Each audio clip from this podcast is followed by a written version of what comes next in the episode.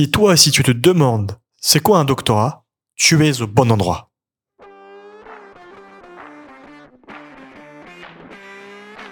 Je suis Rony Abessidan, un doctorant en IA et cybersécurité à Lille, et aujourd'hui, je vais t'aider dans tes recherches. Le doctorat, c'est un parcours flou, méconnu et peu valorisé en France. Il est temps de le démystifier. Avec thèse, antithèse, synthèse, le doctorat n'aura plus de secret pour toi. L'épisode va bientôt commencer. Bonne écoute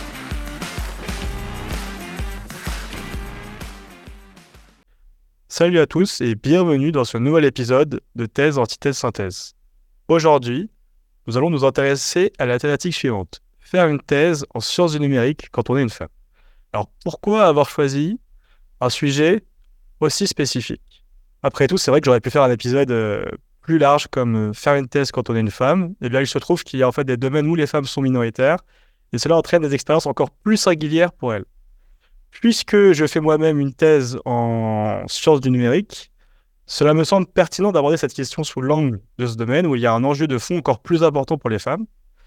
Mais ceci dit, si vous êtes étudiante, doctorante ou, ou docteur et que vous écoutez cet épisode, je suis sûr que l'épisode va quand même vous plaire et vous intéresser. Alors, être une femme et faire une thèse en sciences du numérique, qu'est-ce que ça change? Quels sont les obstacles, les chances les défis d'un tel projet? Pour en parler, j'ai aujourd'hui avec moi quatre invités exceptionnels. Des invités qui vont nous partager leur parcours, leurs ressentis, leurs visions et leurs conseils. Vous allez voir que être une femme et faire une thèse en sciences du numérique, c'est non seulement faisable, mais aussi enrichissant et épanouissant. Alors, sans plus tarder, commençons l'épisode avec la présentation de nos invités par elles-mêmes. Donc, je propose qu'on commence par la présentation de Isabelle. Alors moi, je suis Isabelle Collet, je suis chercheuse en sciences de l'éducation à l'Université de Genève. Et il y a bien longtemps, euh, j'ai un bachelor en informatique, traitement du signal 3D. Ma spécialité depuis, c'est de travailler sur les questions de genre et numérique. Ça fait 20 ans que je travaille sur ces questions. Très bien, merci beaucoup pour cette présentation. Maintenant, on peut passer à la présentation de Hélène. Bonjour, donc je m'appelle Hélène Touzet, je suis directrice de recherche au CNRS. Euh, j'ai passé une thèse en informatique il y a un peu plus de 20 ans maintenant. Et ensuite, j'ai fait une recherche académique euh, comme euh, maître de conférence. Maintenant, on dirait maîtresse de conférence, mais le terme n'était pas très usité. Et ensuite, comme chargée de recherche et directrice de recherche au CNRS. Et également, euh, j'ai une casquette supplémentaire puisque je suis animatrice de la commission euh, parité égalité femmes-hommes de mon laboratoire à Cristal. Super, merci beaucoup pour cette présentation, Hélène. On peut passer à la présentation de Manon. Bonjour à tous, donc, je suis Manon Messier, je suis en dernière année de thèse au laboratoire des systèmes de Centrale Cipélec et euh, je travaille sur l'intégration d'intelligence artificielle pour le radar passif dans le cadre d'une thèse CIFRE financée par Avantix, qui est une entreprise euh, spécialisée dans la guerre électronique. Super, merci beaucoup pour votre présentation, Manon. Et enfin, on peut passer à la présentation d'Edwige.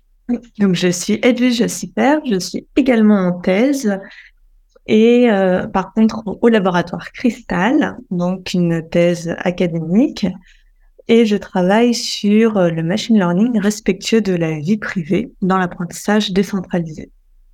Super. Eh bien, écoute, Edwige, euh, je propose de commencer l'épisode avec toi, puisque tu es actuellement euh, la plus jeune euh, d'entre tous. Tu es doctorante en sciences du numérique, et donc, du coup, j'aimerais bien que tu nous partages déjà ton expérience. Peut-être pour commencer par, tu peux nous présenter ton, ton doctorat. Quand on fait des modèles d'intelligence artificielle, on utilise énormément de données.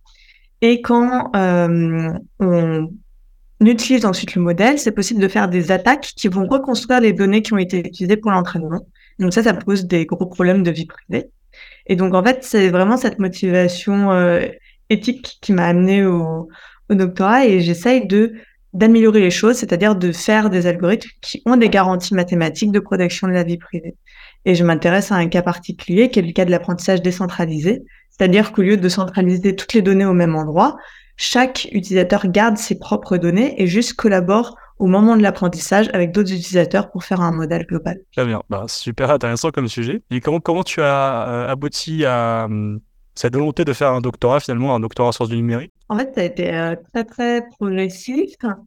j'ai fait une, une prépa en maths et ensuite j'ai intégré l'UNS de Lyon où là, euh, je suis allée au département d'informatique. Et donc après, au fur et à mesure de la scolarité, donc l'ENS est quand même très tourné vers la recherche. Et donc c'est euh, grâce à cet apprentissage que j'ai envie de me tourner vers le doctorat. Ok, donc finalement, c'est euh, quelque chose d'assez logique qui est venu de par tes études. Est-ce que tu avais en tête des modèles quand tu t'es lancé Est-ce que tu connaissais déjà des scientifiques qui t'ont donné envie de se lancer dans ce, dans ce domaine? Alors non, franchement, c'est quelque chose qui revient très souvent, l'idée des rôles modèles et que c'est super d'en avoir et tout. Mais euh, moi, je me reconnais pas forcément. Enfin, j'ai pas eu de modèles féminins qui m'ont emmené dans cette voie. Par contre, j'ai eu des modèles féminins euh, plus généraux en termes de, euh, de féministes, en termes de modèles inspirants au, sein de ma famille, mais pas au sein de carrière académique. Et, et en fait, j'ai mis, je dirais que c'est plutôt après la thèse, au fur et à mesure que moi, je me suis intéressée à, à mon domaine et un peu à l'histoire de qui a fait quoi, que j'ai vu qu'en fait, il y avait des femmes qui avaient fait énormément de choses, notamment moi, dans le domaine de la vie privée en machine learning. En fait, si on regarde, il y a en gros trois femmes qui sont hyper importantes. Il y a Latana Suni, qui est euh, la première à exposer le problème, qui est aussi la première femme à avoir eu un doctorat en, en informatique au MIT et qui euh, a montré qu'on pouvait reconstruire des données dans le cadre de données santé. Elle a envoyé au gouverneur euh, de l'État de l'État son propre dossier de santé parce qu'elle l'avait réidentifié. Donc c'est quand même assez impressionnant. Et moi, je travaille essentiellement avec un outil qui s'appelle la Differential Privacy, qui a aussi été euh, inventé par une femme, une work mais en fait, euh, ça, c'est des modèles que je me suis construit après et je les connaissais pas au moment de m'orienter vers le doctorat. En fait, c'est super parce que déjà, tu commences l'épisode avec des anecdotes de fou euh, et euh, je trouve ça hyper intéressant, notamment l'anecdote du gouverneur. Ah, franchement, quand même, pour ressortir ces données à partir d'un modèle, c'est fort quand même. Et donc, toi, quand tu as commencé ton doctorat, est-ce que tout de suite, tu, tu, te sentais légitime quand tu es arrivé? Est-ce que tu as eu des problèmes par rapport à ça? Tu peux nous raconter un peu juste comment tu as vécu euh, le, début de ton doctorat, peut-être en tant que femme? Ouais, alors je pense pas que ce soit vraiment le début du doctorat, c'était plus au moment où, euh, où j'ai décidé d'en faire. Bon, t'en as déjà parlé dans l'épisode, mais euh, au niveau du choix de la thèse, en fait, donc, à l'UNS, on est quand même pas mal exposé à la recherche parce qu'on fait des stages de recherche. Et au début, ça s'est pas très bien passé pour moi, mais le premier stage de recherche.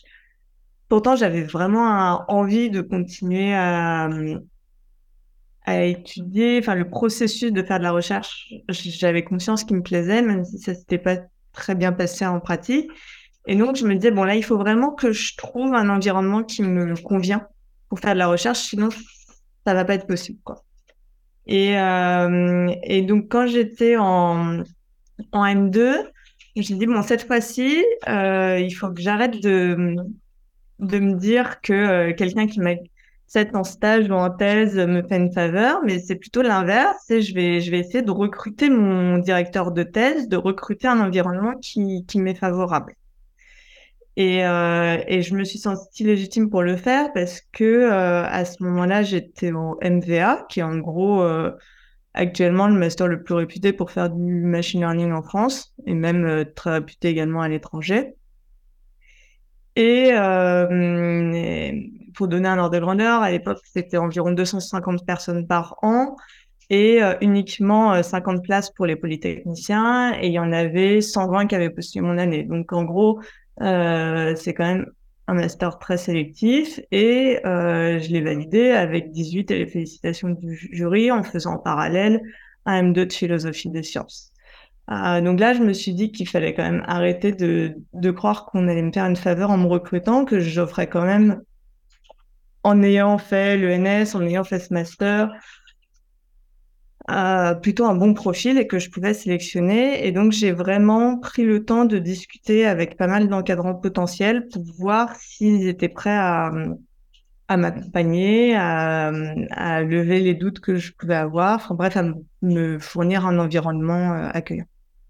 C'est quand même quelque chose qu'on conseille assez souvent, mais on peut le répéter encore une fois, euh, l'importance de bien choisir son environnement euh, quand on postule à une thèse pour pas se retrouver avec euh, des gros problèmes par la suite, notamment avec Ouais, voilà, totalement. Et, et en plus, ce qui était marrant à cette époque, c'est que j'avais aussi un ami qui avait un profil assez similaire au mien qui cherchait également une, une thèse. Euh, mais en gros, d'un point de vue juste académique, mais en gros, il n'était pas euh, il était un autre master un peu moins prestigieux. Historiquement, euh, il avait une note un peu moins prestigieuse, etc., etc. Et du coup, parfois, on a postulé aux mêmes offres. Et donc, clairement, si la personne me ghostait, il lui répondait juste à lui, je me disais qu'il y avait peut-être un biais de genre. Quoi. Ah oui. Donc ça, c'est des gens où, où j'étais contente finalement qui ne m'aient pas répondu parce que du coup, ça les éliminait aussi. Quoi. Ah oui, ça fait un test assez rapide, c'est pas idiot. On va avoir un acolyte euh, pour vérifier. Voilà. voilà CV anonyme un peu. Euh. Ok. Et donc, quand tu as commencé à vraiment être dans ta thèse, à écrire des papiers, participer à des conférences, etc., est-ce que tu as vécu des défis particuliers en tant que femme? Que le fait peut-être d'être euh, un peu dans une minorité en sciences du numérique, ça peut déjà te faire quelque chose, j'imagine. Ouais, donc en fait, il y, a plusieurs aspects, enfin, il y a énormément d'aspects dans le fait d'être euh, la seule femme qu'on peut euh, discuter. Euh, déjà, il y a, des gens qui vont juste avoir un comportement sexiste. Ça, je rencontre toujours. c'est-à-dire des gens qui vont pas me prendre au sérieux. C'est-à-dire, par exemple, je pose, euh, je suis avec euh, un ami en train de faire le tour des posters. Je pose une question à l'auteur et l'auteur me regarde jamais et répond que euh, à l'ami, même quand c'est moi qui pose la question, je n'existe pas vraiment. Donc ça, c'est un peu du sexisme pur ou alors juste des, gens qui, au début, vont, totalement m'ignorer. ou aussi, il y a Maintenant, ça m'arrive un peu moins, mais bon, il y a aussi plein de gens qui m'ont quand même expliqué avant que je commence une thèse que j'avais pas forcément euh, la puissance intellectuelle pour ça, quoi, grosso modo. Donc euh, ça, c'est bien Après, il y a des trucs où bah, on sait jamais vraiment. Mais par exemple, euh, je suis assez proche de la, de la machine à café qui est au milieu du bureau des doctorants dans mon labo. Et au bout d'un moment, je me suis aperçue qu'à chaque fois qu'il y avait des problèmes avec cette machine à café, alors que c'est pas moi la plus proche, les gens avaient tendance à me demander à moi comment la faire fonctionner. Euh, donc euh, ma réponse est très claire, c'est juste je bois pas de café, donc ne me demandez pas comment euh, cette machine marche. Et évidemment, ça c'est plus un réflexe de protection que moi j'ai développé parce qu'en fait, quand la machine elle marche pas, généralement faut remettre du café dedans ou la nettoyer quoi. mais c'est juste que si je fais pas attention, je peux facilement me faire plus facilement voler mon temps que des collègues masculins. Et évidemment, c'est impossible de dire à cette personne, dont c'est la première fois qu'elle me demande à moi comment euh, la machine marche, que c'est une démarche sexiste, mais en fait, de fait, c'est tout le temps à moi qu'on demande et pas aux, garçons du labo. Mais en fait, c'est juste un petit détail, évidemment, mais c'est pas. Euh, enfin, ça peut aussi être le hasard. Peut-être que j'avais juste l'air moins concentrée. Mais à force, ça a l'air quand même d'être corrélé. Et, euh, et après, il y a des, des, choses. en fait, j'ai un prénom qui est quand même pas si commun. Donc, il y a aussi juste beaucoup de, de personnes qui m'écrivent en commençant par euh, monsieur ou dire sœur. Euh, bon, bah, ça, après, généralement, je je relève pas et je continue la discussion comme ça. Et, euh, et après, donc, il peut y avoir aussi euh, des comportements euh, un peu de, un peu problématiques ou de tentatives de flirt qui mettent du temps à, cesser. Mais ça, globalement, je trouve que, enfin, en tout cas, au niveau de la thèse, j'ai pas eu de, de problème psychique rien de très grave. Et après, il peut y avoir plus des questions de d'avoir l'impression de devoir représenter toutes les femmes, euh, ce qui est une position pas très confortable. Euh, et ça, je peux donner un exemple. Euh, par exemple, une fois, j'étais en j'étais en conférence à l'étranger et du coup, enfin, j'avais rejoint un peu un groupe de d'autres Français. évidemment, j'étais cette femme.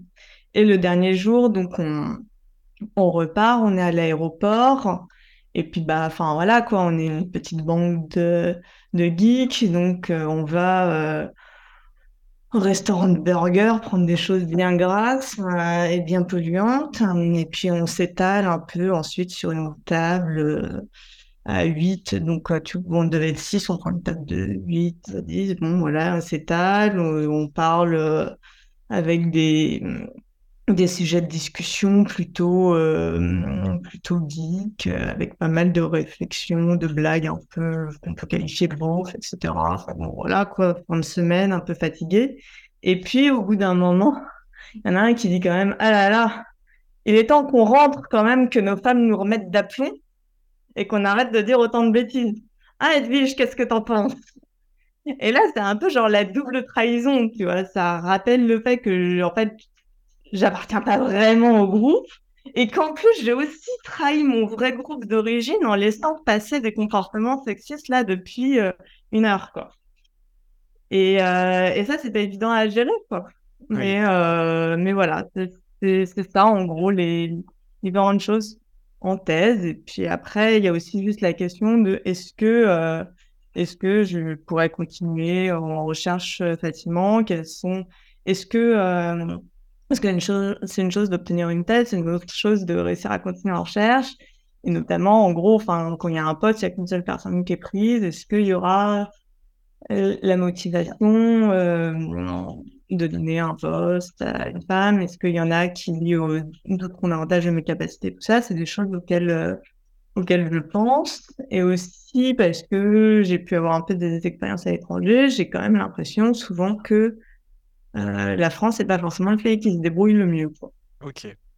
Donc ces retours-là, c'est intéressant, même super intéressant. Il y a, il y a quelques-uns que j'ai déjà entendus euh, à droite à gauche. Donc par exemple le fait que dans un poster ou dans une conférence, dans un talk, euh, même quand il y a une personne qui, quand c'est une femme qui présente, dans des conférences, ça arrive parfois qu'en fait, on pose pas la question à, la femme qui présente, mais plutôt euh, à des hommes dans l'audience, quoi.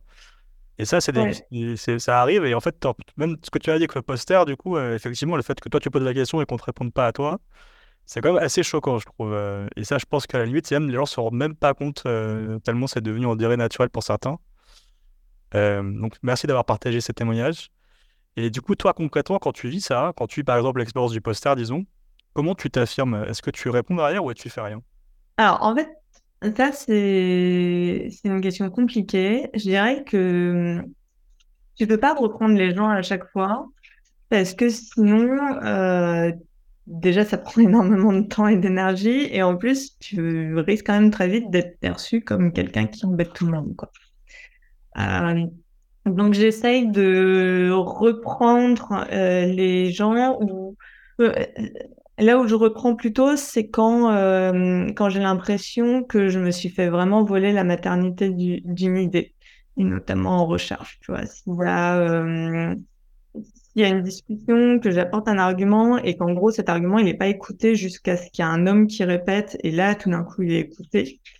Euh, là, parfois, je dis non, mais en fait, c'est ce que je dis. minutes, quoi. euh, donc ça, ça m'arrive, mais j'essaye de, de le faire que si je pense que c'est si vraiment important. Ok, je vois. D'accord. Cette question de la matérialité du sujet aussi, euh, je ne l'avais pas trop entendu. Et ben, c'est bien que tu en parles, du coup. Euh, c'est vrai que c'est fou quand même. Enfin, quand tu le dis comme ça, je le dis, mais c'est tellement choquant. C'est... Je me rends pas compte de ça, tu vois. Ouais, mais en plus, en fait, voilà, il y, a des gens qui vont s'en rendre compte et qui vont dire, ah c'est hyper choquant. Évidemment, tu vois, euh, dans un euh, truc avec les posters, ça m'est déjà arrivé avec, plusieurs personnes. Et euh, ça m'est arrivé que certains accompagnateurs se rendent compte et ça limite à, reculer jusqu'à ce que ce soit moi qui soit devant. Et d'autres, en fait, vont pas du tout se rendre compte jusqu'à ce que je leur dise à la fin, mais t'as vu qu'en fait, tu m'as jamais adressé la parole et qu'il n'a parlé qu'à toi. Donc il y a aussi, voilà, la perception, elle va vraiment dépendre des, des du niveau d'attention traité par, euh, par les individus. Quoi. Mmh, c'est clair. Mais tu vois, je suis content de faire cet épisode parce que du coup, déjà, je pense que les, certains auditeurs euh, vont apprendre des choses à ce niveau-là. Et toi, toi, ce que je sais aussi, c'est que dans le cadre de ta thèse, tu as eu une aide récemment de la Fondation L'Oréal euh, est-ce que tu pourrais nous en parler un peu de cette fondation ceux qui connaissent Totalement. Donc, j'ai eu euh, le prix Jeune Talent de euh, L'Oréal l'UNESCO et, et ce prix récompense des doctorantes et des post-doctorantes françaises avec aussi pas mal de, de lauréates spécifiquement en outre-mer. Et c'est pour toutes les euh, toutes donc euh, à la fois de l'informatique, mais aussi de l'écologie, de la biologie, de, des mathématiques, etc.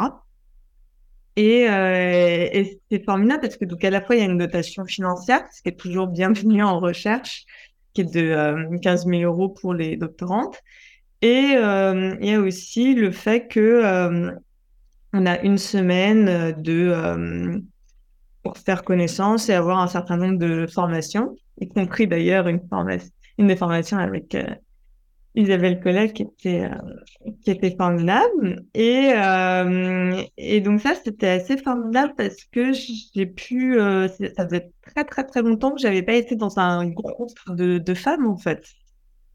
Et le fait de voir pour le coup, là, c'était plein de rôles modèles. Quoi. Parce plus, je faisais euh, partie des, des, plus jeunes. Donc, euh, le fait de voir des, des doctorants qui euh, ils sont à fond dans leur recherche, et en plus là depuis le prix, donc c'était le prix. Donc nous, on avait les résultats en, juin en gros, et puis après la formation était en octobre, et puis on reste en contact actuellement. Et en fait, le fait de voir actuellement plein de lauréates qui ont des postes, euh, qui continuent leurs recherches ou qui partagent leurs problèmes de sexisme, euh, c'est assez agréable d'avoir cette communauté. Donc ça, c'est aussi un grand avantage. Après, c'est un... Donc voilà, euh, c'est une des deux fois dans ma vie où j'ai eu accès à un dispositif réservé aux femmes. L'autre fois que ça m'est arrivé, c'était en en terminale et où j'ai participé aux Olympiades euh, européennes de mathématiques pour filles. Après, dans les deux cas, c'est des dispositifs qui sont assez euh, limités dans le sens où les Olympiades, c'était euh, quatre filles sur toute la France. Là, c'est 35 personnes sur euh, toutes les doctorantes et postdoctorantes. Donc, c'est pas non plus un, dispositif de masse pour aider le nombre de, le nombre de femmes a augmenté en sciences. C'est un dispositif qui fait du bien aux lauréates. Quoi. Ouais, c'est un soutien pour les doctorantes, mais ça n'aide pas forcément le problème de fond. Quoi. Bah, en fait, c'est, un petit pas. Quoi. Euh, donc, il est bien sûr bienvenu, mais tu vois bien que, euh, bon, déjà, toutes les lauréates, malgré ça, ne continuent pas en recherche. Et, euh, et ensuite, tu vois, il y a 600 dossiers pour 35 euh, lauréats. Donc, en fait, techniquement, tu as quand même une majorité de gens qui vont avoir passé du temps à faire, à faire un dossier pour euh, rien. Donc, euh, donc je ne pense pas que tu puisses résoudre le problème du fait que dans les confs où je publie, tu as 10% de femmes autrices via 35 françaises par an. Quoi. Oui, et ça, c'est sûr que on voit pas trop comment non plus on va résoudre ce problème comme ça. Voilà. Mais alors, du coup, voilà, tiens, rebondissons euh, sur ce, sur ce qu'on vient de dire là. On dit que ça va pas résoudre le problème, mais alors est-ce que toi, tu aurais des idées pour euh, déjà au moins rendre l'expérience de la recherche plus agréable pour les doctorantes En plus cette fondation, peut-être quelque chose qui serait un peu mieux? Je sais pas, tu as des idées de ce qu'on pourrait mettre en place dans les laboratoires, par exemple? Ah, euh, Donc, moi, je parlerais bien de quotas. Parce que bizarrement, sur les, sur les tâches un peu plus administratives, il y y a, des quotas. Là, par exemple, maintenant, tu as des quotas sur les recrutements. Et en fait, euh, bon, c'est un peu triste parce que depuis qu'il y a des quotas, il y a encore moins de femmes recrutées. Genre, ça a littéralement eu un effet significatif, mais dans le mauvais sens. Et donc, plutôt que de le faire porter, ou pareil, quand tu soutiens ta thèse, tu dois avoir un certain nombre de femmes dans les jurys. Et du coup, dans mon domaine, il y a, il y a deux femmes, quoi. Et euh, elles sont tout le temps en jury de thèse, tu vois leur thésard, ils sont en mode ah bah elle est pas là aujourd'hui parce qu'elle est en jury de thèse, c'est une running joke quoi. Donc euh, en fait, il y a eu des quotas qui ont été instaurés pour des tâches qui sont quand même plutôt de l'ordre administratif et qui font pas vraiment avancer les, carrières des femmes en question quoi. Et par contre sur euh, le nombre de places, bah il y a pas de quota quoi. sur les vrais avantages, t'as pas de quota quoi. Et donc là, je pense que bah, clairement, tu un effet euh, significatif. Quoi. Et après, euh, après, il y a d'autres points qui, qui amélioreraient la vie euh, de, tout le monde en doctorat. Par exemple, bah, avoir, euh, avoir un, RH un peu plus sérieux. Parce qu'en fait, quand moi, par exemple, à l'université de Lille, euh, je déclare même pas mes congés, en fait. Et du coup, c'est pas idéal pour, euh, pour que les congés soient respectés. Vu que j'ai aucun moyen de dire, mais en fait, là, j'ai vraiment dit depuis deux mois que je serai en vacances à ce moment-là. Bah, c'est, je pense que ce serait plus simple pour moi d'avoir une vision d'ensemble de euh, quand est-ce que euh, je travaille trop et quand est-ce que je travaille pas assez s'il y avait ce, simple, ce simple mécanisme, quoi. Et, et ça, voilà, pareil, tu vois, les... donc actuellement, euh, donc euh, moi, je n'ai pas d'enfant, je ne suis pas sûre d'en avoir un jour, mais le fait que les conférences de mon domaine, euh, il n'y a absolument aucun effort qui est fait pour les rendre accessibles aux gens qui ont des obligations familiales, ça m'inquiète un peu quand même.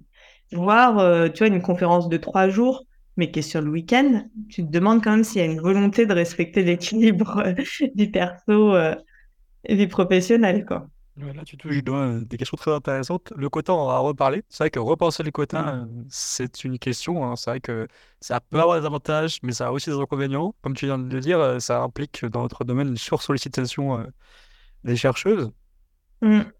Et après, là, ce que tu viens de dire, effectivement, euh, repenser les calendriers pour que ce soit euh, compatible avec la vie pro-vie perso, mais ça, je pense que ça concerne tout le monde, en fait, parce que même les papas, et... enfin, je pense que tout le monde est, est intéressé par ah, la question. Tout le monde, enfin, c'est juste ridicule de mettre des deadlines au milieu de la nuit, enfin, ça n'a aucun sens. Tu vois, enfin, une fois, je discutais avec une, euh, une autre lauréate du prix L'Oréal, justement, et alors, il est sympa ton maître de thèse. Ouais, ouais, il est vraiment très cool. Il me supporte vraiment très bien. Par exemple, mon premier papier, euh, on a passé euh, la nuit blanche ensemble jusqu'à la deadline, tu vois. Et je dis, ah ouais, effectivement, c'est cool. Mais en fait, euh, enfin, on est quand même sur, sur du gros n'importe quoi. Enfin, c'est n'importe quoi de se dire, on va faire de la recherche en faisant des nuits blanches, tu vois. Enfin, le travail intellectuel de la recherche, en fait, se prête quand même pas très, très bien à faire des trucs euh, en dernière minute euh, au milieu de la nuit. Ah oui, non, mais là, euh, je te rejoins, et puis je, je sais pas comment les gens font, moi, j'arrive pas du tout à faire des nuits blanches sur des papiers, hein. ça marche pas avec moi, hein. Je... très bien, bah, écoute, merci beaucoup, Edwige, pour ce, ce, témoignage, c'est très intéressant. Je pense que là, on va passer à, Manon, du coup. Alors, bien sûr, si, tu veux rebondir sur la suite, tu pourras, hein, pas de souci. Donc Manon, toi aussi, tu as, donc là, tu es, en fin de thèse. Pour le coup, tu as, bientôt fini. Tu as vécu également cette expérience du coup d'être une femme et de faire une thèse en sciences du numérique. Est-ce que tu pourrais commencer par nous représenter ton doctorat? Très vulgairement, en fait, euh, j'ai travaillé sur ce qu'on peut dire pour le Shazam de la guerre électronique.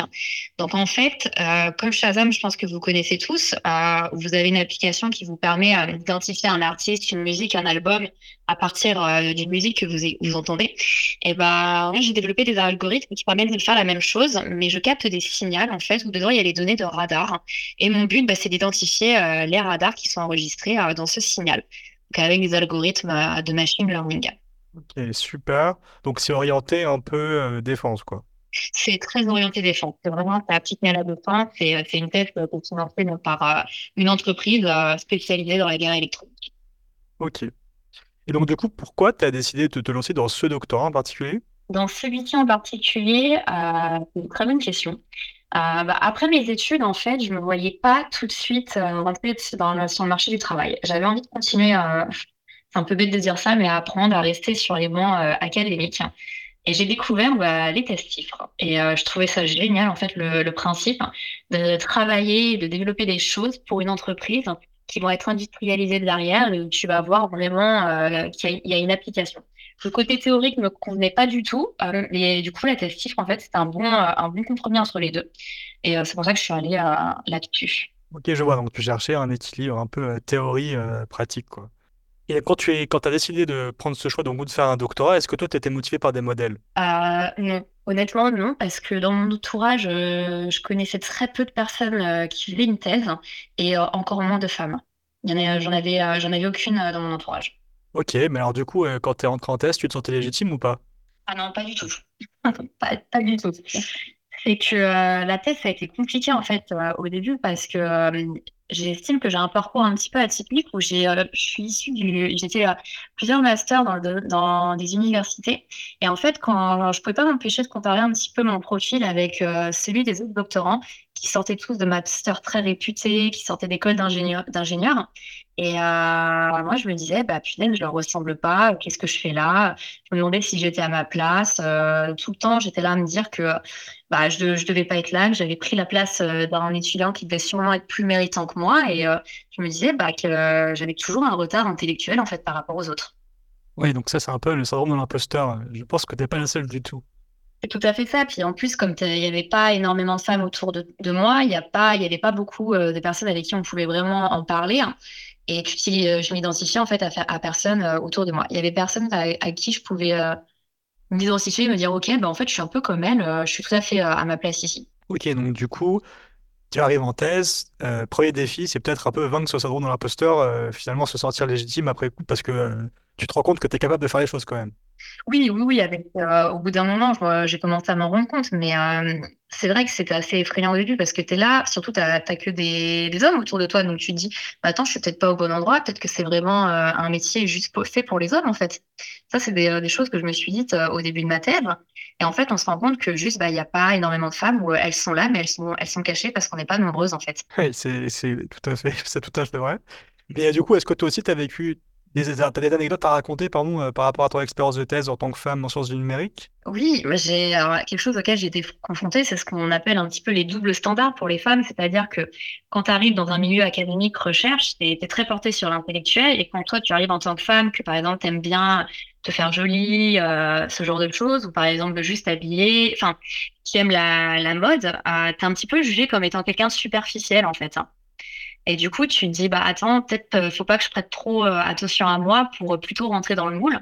Et à côté de ça, quand tu es une femme et que tu rentres dans le domaine de, euh, industriel, dans les entreprises, là, il faut que tu sois assez apprêtée, sinon on va dire de toi que tu es négligée. Ça, c'est des choses en tant que femme que j'ai pu remarquer euh, en passant de l'académique à l'industrie. Oui, je vois ce que tu veux dire. En fait, dès que tu arrives en conférence, si tu es trop bien habillée, on peut, peut-être penser que en fait, euh, tu vas faire le show, je sais pas quoi. C'est ça, t'es, un peu, t'es superficiel, t'es stupide et t'as, rien dans la tête en fait. Alors que, que non, c'est, il y a quand même, en fait, on te juge aussi en tant que femme, je, de ce que moi j'ai pu ressentir, un petit peu sur ton apparence. Et bah ça, c'est quelque chose, je pense que tu retrouves même dans la vie de tous les jours, malheureusement. Ouais. Et euh, est-ce que tu as remarqué des comportements inappropriés dans ton laboratoire ou plutôt peut-être même, euh, est-ce que tu as des amis qui ont vécu des expériences un peu particulières par rapport à ça? Alors oui, euh, j'ai une amie, donc c'est pas dans le laboratoire, c'est elle est à l'extérieur. Donc euh, elle m'a partagé euh, son témoignage. Elle a été victime en fait de harcèlement. Et c'est c'est assez violent ce qui lui, je trouve, lui est arrivé. Et, bah, je, je lui ai proposé en fait de partager son histoire. Donc elle a tout de suite accepté quand elle a su que c'était anonyme. Parce que elle ne voulait pas en parler et que tout le monde soit au courant que ça venait d'elle parce qu'elle avait peur en fait des répercussions derrière. je peux lire son témoignage? Bah écoute, euh, vas-y, on est tout de suite, tu peux nous lire le témoignage. Euh, il y a des détails qui ont quand même été un petit peu changés les prénoms euh, ne sont pas du tout les mêmes. Donc pour son témoignage, on va l'appeler Ludivine. Donc ce sont vraiment ces mots. Alors, à la fin de mon stage de fin d'études, Gérard, un chercheur qui était mon maître de stage, m'a accompagné dans mes candidatures en doctorat. Gérard était comme un mentor et j'en étais tellement fière. S'il me consacrait du temps, c'est que j'en valais professionnellement la peine, que j'étais un bon élément à surtout ne pas lâcher. Je me sentais honorée et valorisée. Gérard a proposé plusieurs collaborations sur des projets de recherche. J'ai bien entendu tout de suite accepté. Coécrire avec lui, c'était comme si un jeune rappeur faisait un featuring avec Eminem. Je commence alors ma thèse sur des projets de recherche en coécriture avec Gérard. Finalement, je me retrouve assez seule sur ces projets. Je suis la seule à travailler dessus. Et nous ne faisons des réunions qu'une fois tous les deux, trois mois, uniquement en visio. Jusqu'au jour où je reçois une lettre de lui me déclarant sa flamme. Je n'ai pas envie de partager tous les détails. J'ai peur que l'on reconnaisse les visages de cette histoire et que cela me porte préjudice. Je n'ai pas donné suite à sa déclaration et celle-ci s'est vite accompagnée de chantage. Chantage quant au projet et du chantage au suicide. Ces événements ont eu lieu à la fin de mes deux ans de thèse et j'avais peur que tout le travail que j'ai fourni depuis me soit repris. Je ne savais pas quoi faire. J'étais totalement paralysée. Son chantage me rendait extrêmement coupable. Je ne voulais en parler à personne. Tout le monde le connaissait dans mon laboratoire, dont mon superviseur. Pour ne pas humilier Gérard en parlant de cette histoire, je mentais autour de moi et enfouissais tous ses problèmes. Mais les mois passant, je ne supportais plus la situation. Et un jour, j'ai pris la décision d'en parler à mon superviseur. Quel soulagement. Il m'a écouté et m'a soutenu. Même s'il connaissait Gérard depuis des années, il a toujours été de mon côté et m'a conseillé de me rapprocher du centre d'harcèlement de l'université. Je n'avais jamais pensé au terme harcèlement pour décrire ma situation. Le centre m'a grandement aidé. J'étais prise en main, rassurée, rassurée. Mon harcèlement était avéré. Gérard était en tort, je ne suis forcée de rien. Le centre m'a appris que la première chose à faire quand on est harcelé est de prévenir le harceleur de son harcèlement. Souvent, les harceleurs n'ont pas connaissance du mal qu'ils font. J'ai alors suivi leurs conseils. S'en est suivi un harcèlement encore plus fort, me faisant sentir davantage coupable et dépeignant mon incapacité à comprendre la situation. Il passait également de plus en plus dans les couloirs du laboratoire, me soumettant à son regard insistant. Son acharnement m'a éclairé sur le fait que Gérard se permettait tout avec moi. Il essayait encore de me manipuler, d'une manière très grossière. Il avait peur cette fois, Suite à la réaction de Gérard, je ne suis plus retournée au laboratoire et j'ai rompu tout contact. À cette période, j'étais heureuse de le savoir atteint, mais j'avais également ce sentiment de danger. Je me souviens un jour avoir parcouru l'ensemble de nos échanges afin de savoir si j'avais pu lui communiquer un jour mon adresse. On n'est jamais à l'abri d'infos. La situation a commencé à se débloquer lorsque j'ai reçu un SMS, le, le SMS que je voulais recevoir. Gérard avait compris le mal qu'il m'avait fait. Il m'a écrit qu'il sortirait pas vie si je lui demandais, qu'il me laisserait finir les articles. Je n'ai pas voulu engager de poursuite. Tout ce que je voulais, c'était continuer ma thèse et que notre relation redevienne normale. J'accusais alors bonne réception de son SMS, et sûrement à cause de ce trait féminin, trop souvent féminin de vouloir apaiser les tensions, j'acceptais qu'il reste comme co-auteur. Un an plus tard, je regrette ce choix. La situation n'est jamais redevenue normale. Le dégoût m'accompagne lorsque je travaille.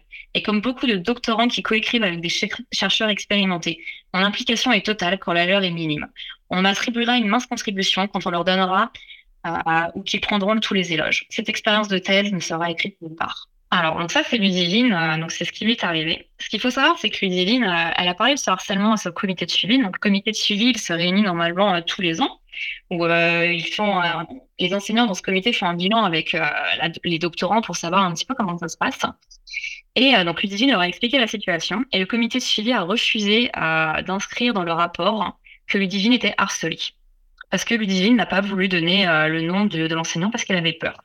Et parce que le comité euh, était proche, les enseignants du comité étaient proches euh, de ces enseignants. Et ces enseignants, en fait, bah, n'ont pris aucune nouvelle de Ludivine après pour savoir comment elle est, pour essayer de faire un suivi et mettre en place des mesures pour que pour qu'elle aille mieux.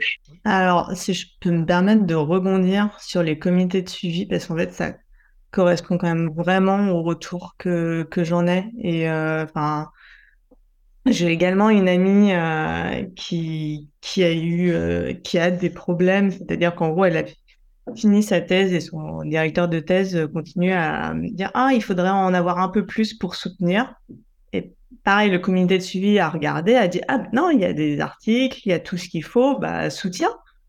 Et, euh, et après, ils ont regardé le superviseur et fait Ah, bah oui, mais c'est lui, ah, bah oui, bah, du coup bah, tu pourrais soutenir, mais on va pas le marquer non plus, quoi. Donc, pareil, quoi. en gros, euh, c'est censé être là justement pour vérifier qu'il n'y a pas de problème et, euh, et, agir en cas de problème. J'ai l'impression que ça ne remplit pas du tout son rôle, quoi. Euh, non, mais en fait, il y a un énorme problème sur les comités de suivi, c'est que souvent, les, les enseignants déjà qui sont dans ces comités, ce sont des amis de tes encadrants. Donc c'est un petit peu compliqué d'en parler parce que le milieu de la recherche, c'est un milieu assez petit, tout le monde se connaît, ce sont des personnes qui travaillent les uns avec les autres euh, depuis des années. Et personne soit ne veut pas se mouiller pour sa carrière ou parce que ce sont ses amis. J'ai assisté à une formation doctorale en première année sur euh, comment gérer les relations avec ses encadrants. Et euh, l'enseignant qui a animé cette formation elle nous a dit que si jamais il y a un jour un doctorant avait un problème, enfin nous, nous avions un problème avec un enseignant et que cet enseignant était son ami, fallait pas venir le voir il l'a dit euh, devant l'ensemble des doctorants qui étaient présents. Il y, a, il un problème en fait au niveau de la communication de l'information et euh, je pense qu'il y, y, a beaucoup d'informations qui ne remontent pas non plus sur ce qui se passe vraiment pour certains euh, doctorants. C'est vrai que dans la recherche, il y a parfois un petit jeu de pouvoir comme ça parce qu'effectivement le comité de suivi de thèse, s'il y a des amis de tes superviseurs qui sont dedans, à quel point tu peux te livrer à eux et à quel point si tu te livres à eux, ça va vraiment être, ça va vraiment avoir un sens tu soulèves un très bon point. Et puis le témoignage que tu nous as fait, donc c'est un témoignage quand même qui est assez euh, poignant. Hein. c'est très triste d'en arriver là. Euh, j'espère que, enfin, je me doute que c'est pas la seule en fait euh, à vivre ce genre de choses, mais très peu de personnes osent en parler. Moi, je sais que personnellement, on m'a envoyé aussi un témoignage récemment sur un compte Instagram que j'avais pour les doctorants, et c'était une, doctorante en histoire, même dans d'autres domaines, connaissances de numérique, voilà. C'est une doctorante en histoire qui avait subi un peu aussi, euh, je sais pas si c'était du harcèlement, mais plutôt euh, du chantage de la part de ses superviseurs euh, qui lui demandait en fait de surveiller ses enfants, euh, de, de faire des choses qui n'étaient pas normales en fait pour, euh, pour, un pour, une doctorante. Je rebondis aussi un peu dessus. Donc les comités de suivi de thèse, euh, c'est vrai quand vous êtes dans une situation critique comme ça, il ne faut pas hésiter à en parler. Après, les membres, les profs qui sont dans les comités de suivi sont plus ou moins bien outillés, je dirais, pour vous comprendre, pour vous écouter. Eux, ils sont là pour regarder la science. Donc, si après un comité de suivi thèse, vous avez le sentiment que vous avez évoqué des problèmes et qu'il n'y a pas eu de répondant en face, ben, vous pouvez aussi aller voir votre école doctorale en disant, ben voilà, euh, j'ai été un peu frustrée par mon comité de suivi thèse. Et normalement, euh, les directeurs d'école doctorale euh, peuvent, vous, peuvent vous écouter également. Ou dans ce cas-là, le fait d'aller voir la cellule harcèlement de l'université, je pense que c'est des choses qu'il faut faire. Mais de toute façon, quand on est dans une situation difficile, on peut multiplier les interlocuteurs. Il y a des collègues euh, qui ne seront pas attentifs, qui n'auront pas la bonne écoute, mais il ne faut pas s'arrêter à la première tentative. Euh, c'est un peu malheureux de dire ça, mais il faut continuer et il faut trouver des gens qui vont être là, qui vont faire relais, qui ne vont pas vous laisser seul.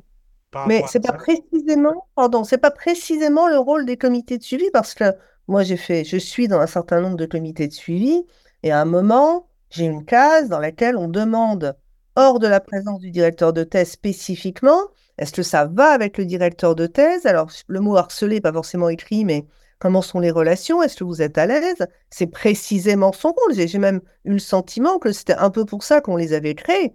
Donc, quand j'entends qu'il y en a qui se défilent en disant qu'ils ne veulent pas inscrire le harcèlement ou ils ne veulent pas aller de l'avant, euh, ils, ils, remplissent juste pas leur rôle. Ils sont pas là pour vérifier la science. On, peut être d'accord, mais après il y a un principe de réalité. Quand on discute avec quelqu'un qui n'entend pas, euh, il faut aller voir ailleurs. Il faut pas. par contre, je suis complètement d'accord. Oui. je suis d'accord avec vous tous. Et en fait, je pense qu'il est compliqué aussi pour un, une doctorante, c'est euh, dans ce cas-là, ce serait le fait que si, je me dis, mais si jamais je me livre et que est-ce que ça va retomber sur ma carrière si je vais être dans la recherche académique?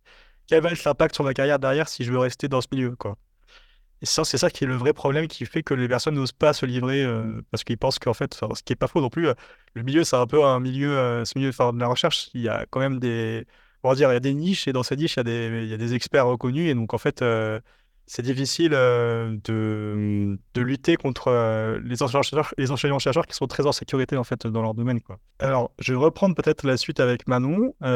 merci pour le témoignage. Toi, du coup, tu m'as dit qu'au début, tu avais euh, ce syndrome de l'imposteur. Bon, de toute façon, le syndrome de l'imposteur, je pense qu'on est plus, ou moins, euh, on, l'a tous à un certain niveau. Euh, mais bon, j'imagine que pour toi, c'était encore plus grand. Et je voudrais savoir, du coup, toi aussi, comment tu fais pour t'affirmer en tant que femme dans ton domaine? J'ai un peu de mal. Honnêtement, j'ai un peu de mal. J'ai toujours ce sentiment de ne pas être à ma place. C'est un peu compliqué. ce qui m'aide beaucoup, c'est de créer un petit peu des, des, situations dans lesquelles on se met en valeur. J'ai euh, une amie euh, doctorante, donc Sarah, qui est aussi euh, en thèse comme moi, donc on a le même encadrant. Et elle, elle fait beaucoup ça, c'est dès qu'elle voit notamment d'autres femmes, elle fait beaucoup un petit peu de, compliments pour les mettre en valeur en leur disant que vous êtes, ce que vous faites, c'est génial, vous êtes à votre place. Et c'est créer ce climat de travail, en fait, euh, où tu te sens à l'aise, ça permet aussi de mieux t'épanouir, en fait, et de plus prendre la place où tu es. Et ça, c'est quelque chose que j'essaye de faire, de prendre exemple sur elle. Oui, je vois. Je pense que c'est un très très bon point. Euh, c'est, euh, ça, ça, doit aider beaucoup de personnes de faire ça. et donc, en fait, ouais, peut-être que là, ça me paraît justement de switcher sur la prochaine question. Euh, ça, c'est peut-être une façon de rendre les choses un peu plus agréables pour les doctorants dans les laboratoires, mais est-ce que tu as d'autres idées encore pour aider peut-être les doctorants à mieux vivre leur doctorat ou même le monde de la recherche? Bah, on pourrait, déjà, bah, ça rejoint un petit peu les points qu'on a abordés avant sur le, le, mentorat, les, les, personnes, les, les, les, modèles, en fait. Il y a, par exemple, dans, dans, la recherche, donc pas forcément pour les écoles doctorales, il y a une association qui s'appelle Elle Bouge, qui, euh, où tu as un petit peu des systèmes de marraine, en fait, qui permet pour les femmes, notamment dans le milieu de l'ingénierie, en fait, d'être euh, accompagnées par une femme et euh, de permettre leur intégration au mieux, en fait, dans les entreprises. Donc, je me dis que peut-être dans, dans les écoles doctorales, ça pourrait être pas mal d'avoir ce, type d'initiative, en fait, d'avoir des personnes un petit peu de, référen de référence euh, qui ont un peu plus d'expérience, avec qui on pourrait discuter plus librement certains sujets et euh, se sentir euh, mieux. Comment on fait? Parce que est-ce qu'il y aurait plusieurs femmes qui vont avoir plein, va y avoir plein de mentors euh, doctorantes? Bah, malheureusement, je pense qu'il y, a une- phase où on va être obligé de passer comme ça. On va être obligé de passer par là parce que pour l'instant, on n'est pas assez de femmes en fait dans le milieu de la recherche. Et euh, pour euh, donner envie aussi à d'autres femmes de venir, bah, il faut commencer à créer des environnements où elles vont se sentir à l'aise, où elles ont envie de venir. Et il va y avoir une phase où il on va, il va y avoir plus de, euh, jeunes doctorantes que de marraines en fait. Mais à terme, l'idée, bah, ce serait qu'il y ait plus de marraines et qu'on rééquilibre un petit peu la balance. Pour le moment, on ne croule pas sous les doctorantes. hein, J'entends bien le problème, mais le jour où on commencera à avoir tellement de doctorantes, pour le nombre de marraines, on aura déjà presque un peu gagné. Ouais, c'est un super bon point. À l'Université de Lille, on participe au programme Femmes et Sciences de mentorat pour les, les doctorantes, justement. Mais ça reste à l'échelle de l'université un petit effort parce que je pense qu'il y a une quinzaine de personnes par an. Donc, euh, par rapport à toutes les doctorantes qui pourraient être potentiellement intéressées. Mais c'est vraiment l'idée d'avoir un accompagnement le temps de la thèse par une chercheuse plus expérimentée. Très bien. Moi, je pense que effectivement cette idée-là, euh, elle a, elle a du sens, puisque euh, en fait, c'est toujours intéressant d'avoir un mentor qui a déjà euh, traversé ce qu'on va traverser et qui peut nous aider à aller plus loin. euh. Donc, euh, merci pour ce point, Manon. Du coup, Isabelle, je vais passer à toi. Donc, toi, tu, tu as fait un doctorat en sciences de l'éducation, mais du coup, tu as quand même étudié cette question euh, de, euh, du genre dans les métiers IT. Est-ce que déjà, tu pourrais peut-être euh, présenter ton parcours et, ton doctorat rapidement? Euh, moi, j'ai commencé à programmer à 14 ans avec mon père.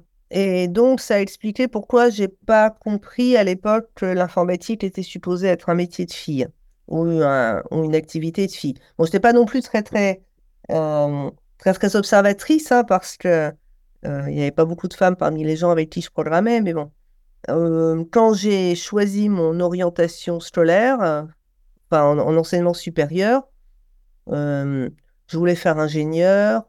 En maths, j'étais pas suffisamment bonne. J'ai choisi l'informatique parce que j'ai trouvé ça facile. Et j'ai fait un bachelor en informatique, traitement du signal 3D. C'était au début des années 90. Euh, jusque-là, j'avais rien constaté. Enfin, je m'étais rendu compte de rien, quoi. Euh, et puis, quand je me suis rendu compte que je trouvais pas de travail, que je n'étais jamais la personne qu'on embauchait, mais plutôt mes collègues, euh, que sur la technique, on ne pensait pas à moi, mais on me voyait peut-être plutôt sur des choses euh, plus administratives ou plus éloignées de, bah, de la programmation, par exemple. Au bout d'un moment, il y a une idée qui a germé que peut-être euh, peut-être qu'il y avait encore du sexisme incroyable.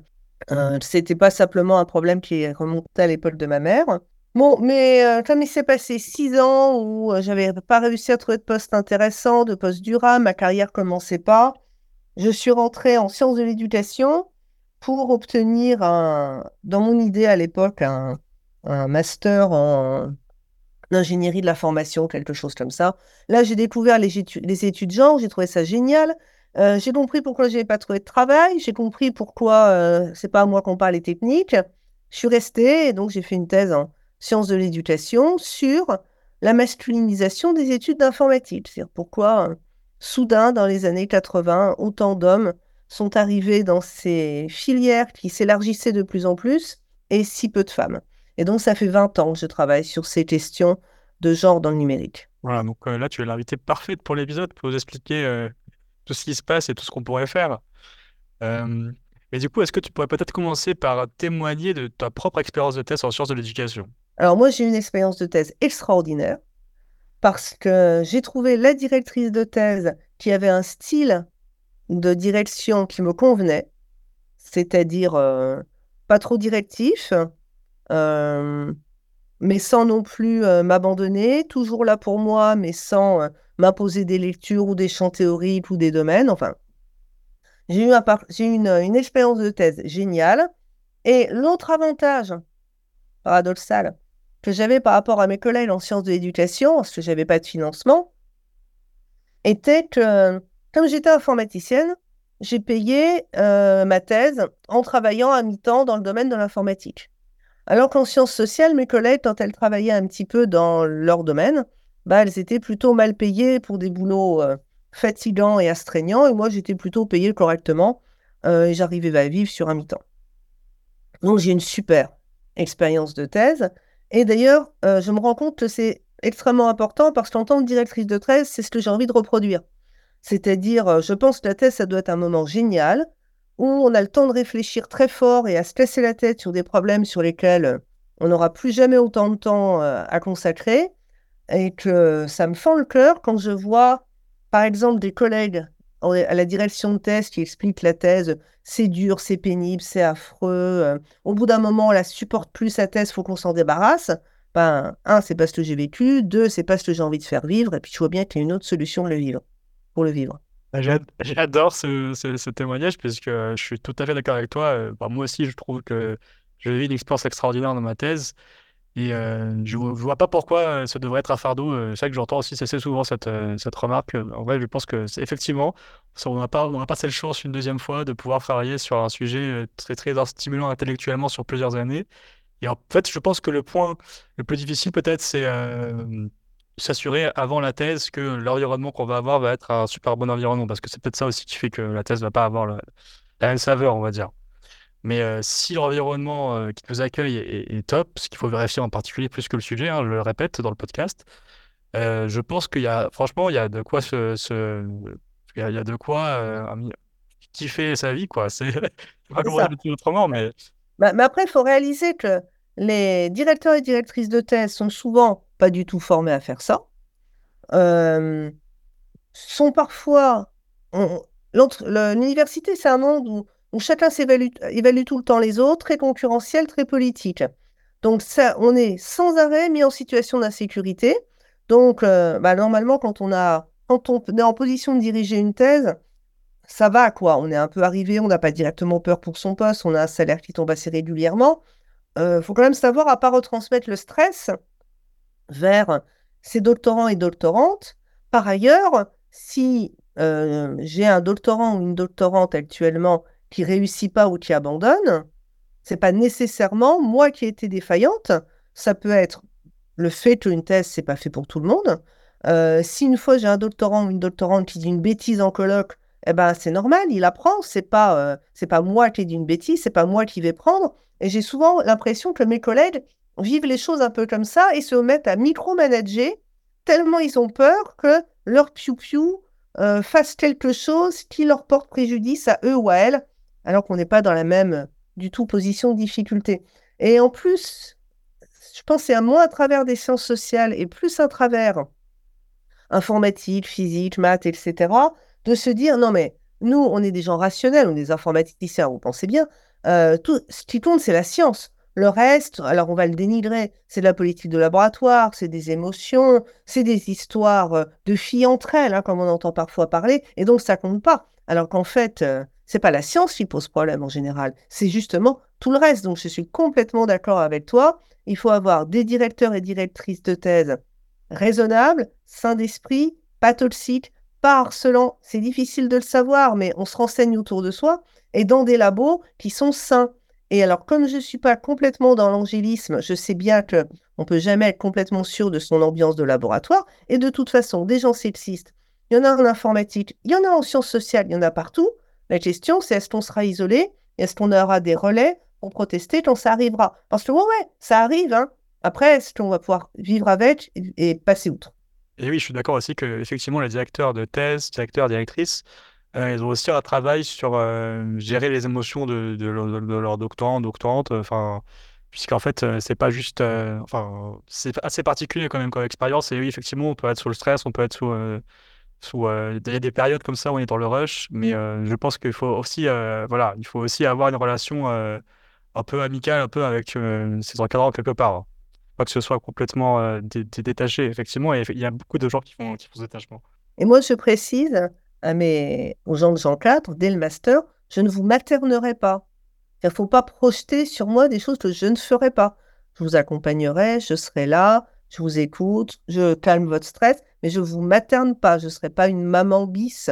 Et être une maman bis ou un papa bis d'ailleurs, ou alors un potentiel amant, comme on a pu entendre, ça, c'est absolument, c'est pas, pas du travail, c'est pas professionnel, il faut pas le faire, quoi. Oui, là, par contre, complètement d'accord, il faut quand même tracer une, limite, quoi. Je suis complètement d'accord avec toi, là. Ok, bon, on a un peu dévié. Alors, pour ceux qui, se posent la question de comment bien choisir leurs encadrants, il y a l'épisode 6, euh, si je ne me trompe pas pour vous. Euh, il est super, allez l'écouter. Et on va revenir sur le sujet un peu euh, du podcast. Et peut-être la première question que je vais te poser, Isabelle, ce serait est-ce que, des... est-ce que tu voudrais rebondir sur euh, ce qu'a dit Manon et ce qu'a dit Edwidge Alors, il y a un truc qui m'a fait sourire, c'est l'histoire de la machine à café. c'est toujours on nana à qui on demande de l'aide pour des tâches triviales. Et donc, oh, effectivement, c'est pas un hasard. J'avais une doctorante qui m'expliquait, enfin pas une de mes doctorantes, mais une doctorante que j'ai en, en mentorat, qui m'expliquait, elle dit, je sais pas pourquoi, mais quand quelqu'un rentre dans le, dans le bureau du laboratoire, dans le laboratoire, et qu'il a un truc à demander, mais un truc trivial, hein, euh, j'ai pas fini de corriger mes copies, où est le dossier machin, où est-ce qu'il faut que je dépose le courrier truc, c'est toujours pour moi. Elle me dit, mais je sais pas pourquoi. Peut-être parce que je suis la seule à dire bonjour. Bah voilà, tu es la seule à dire bonjour parce que toi, tu es normalement socialisée. Et ça donne une espèce de laisser-passer. Euh, alors, mais elle me dit, mais j'y peux rien. Alors, j'ai le, conseil que je lui ai donné, c'est euh, tu mets un casque sur tes oreilles et tu mets pas des intras, tu mets un casque voyant. Tu verras, on va moins t'embêter. Et puis après, tu apprendras à dire aux gens aussi soit de se prendre en main, hein, soit de demander à quelqu'un d'autre. Et ça, c'est un travers très courant. Et en plus, quand on est hostile, quand on répond pas ou qu'on n'aide pas, comme la personne pense qu'elle est la première personne à nous demander un truc un jour dans notre vie, bah, tout de suite, elle pense qu'on n'est pas sympa. Cette personne ne se rend pas compte qu'on n'arrête pas d'être obligé de dévier des sollicitations pour des boulots complètement triviaux parce qu'on aimerait quand même faire le nôtre. Et puis, je voudrais rebondir aussi sur cette histoire euh, de quota où j'ai trouvé que ce que disait hum, Edwige était très juste. On a mis les, quotas là où ça embête le plus les femmes et là où ça les aide le moins. C'est-à-dire, euh, alors, c'est pas complètement idiot comme stratégie, c'est-à-dire le fait d'avoir un jury un peu plus mixte, le fait même qu'il y ait simplement une femme dans un jury, ça permet que certains comportements qui étaient assez courants euh, de considération sur la tenue, sur euh, la beauté, l'avenant, le, fait qu'elle soit sexy, enfin bref, des trucs comme ça ne se disent plus, ou, ou beaucoup moins, faut pas être non plus, faut pas rêver, mais beaucoup moins. Et puis, le simple fait que le jury soit mixte euh, a tendance à faire en sorte que le jury ne fonctionne pas comme quand il était non mixte. Ok. Euh, sauf que, effectivement, les femmes, surtout dans les disciplines où elles sont ultra minoritaires, euh, comme en informatique, se retrouvent à passer leur temps dans les jurys ou dans les comités de sélection, ne peuvent plus faire leur travail, alors que par ailleurs, faire leur travail, c'est déjà pas si simple. Elles-mêmes, elles ont leurs propres problèmes de légitimité, d'être entendues, de de pouvoir avancer euh, convenablement dans leur travail. Leur, euh, la partie articulation, vie familiale, vie professionnelle, elles l'ont aussi. Donc, euh, c'est une espèce de triple peine. Et puis, on, on s'aperçoit, c'est que ça change à peu près pas grand-chose, vu que c'est pas juste en saupoudrant quelques femmes dans les jurys qu'on va changer des politiques de recrutement qui sont dysfonctionnelles en termes de mixité de longue date. Et le pire, c'est que pour beaucoup de femmes, ça a un sentiment d'illégitimité, alors moins sur les jurys, mais plus sur les comités de sélection, où on dit, euh, bah voilà, on m'a prise parce que j'étais une femme. Alors non, dans les comités de sélection, c'est suffisamment important pour qu'on ne prenne pas les tocards. Donc, on t'a pris certes parce que tu es une femme, mais aussi parce que tu es valable, sinon on t'aurait pas fait venir. Néanmoins, euh, comme souvent, avec bien peu de finesse, les personnes disent non, mais on a absolument besoin d'une femme, tu veux pas venir, bah forcément, on comprend que les femmes aient tendance euh, à penser ça. Et je pense que même en plus des quotas, et donc ces histoires de sursollicitation euh, dans les comités et dans les jurys, il y a aussi une, source, une sursollicitation qui euh, de de l'extérieur, c'est-à-dire en fait, on a besoin de montrer qu'il y a des femmes scientifiques dans tel domaine, dans tel domaine, dans tel domaine, et donc du coup, il y a des, j'ai des collègues qui sont invités dans des lycées, dans des, dans plein d'endroits, juste pour communiquer sur leurs travaux, mais du coup, ils sont plus de temps pour leur recherche. Et en plus, on les culpabilise éventuellement en disant non, mais quand même, c'est pour les femmes, quoi, tu pourrais. Alors que c'est pas notre problème à nous, le sexisme.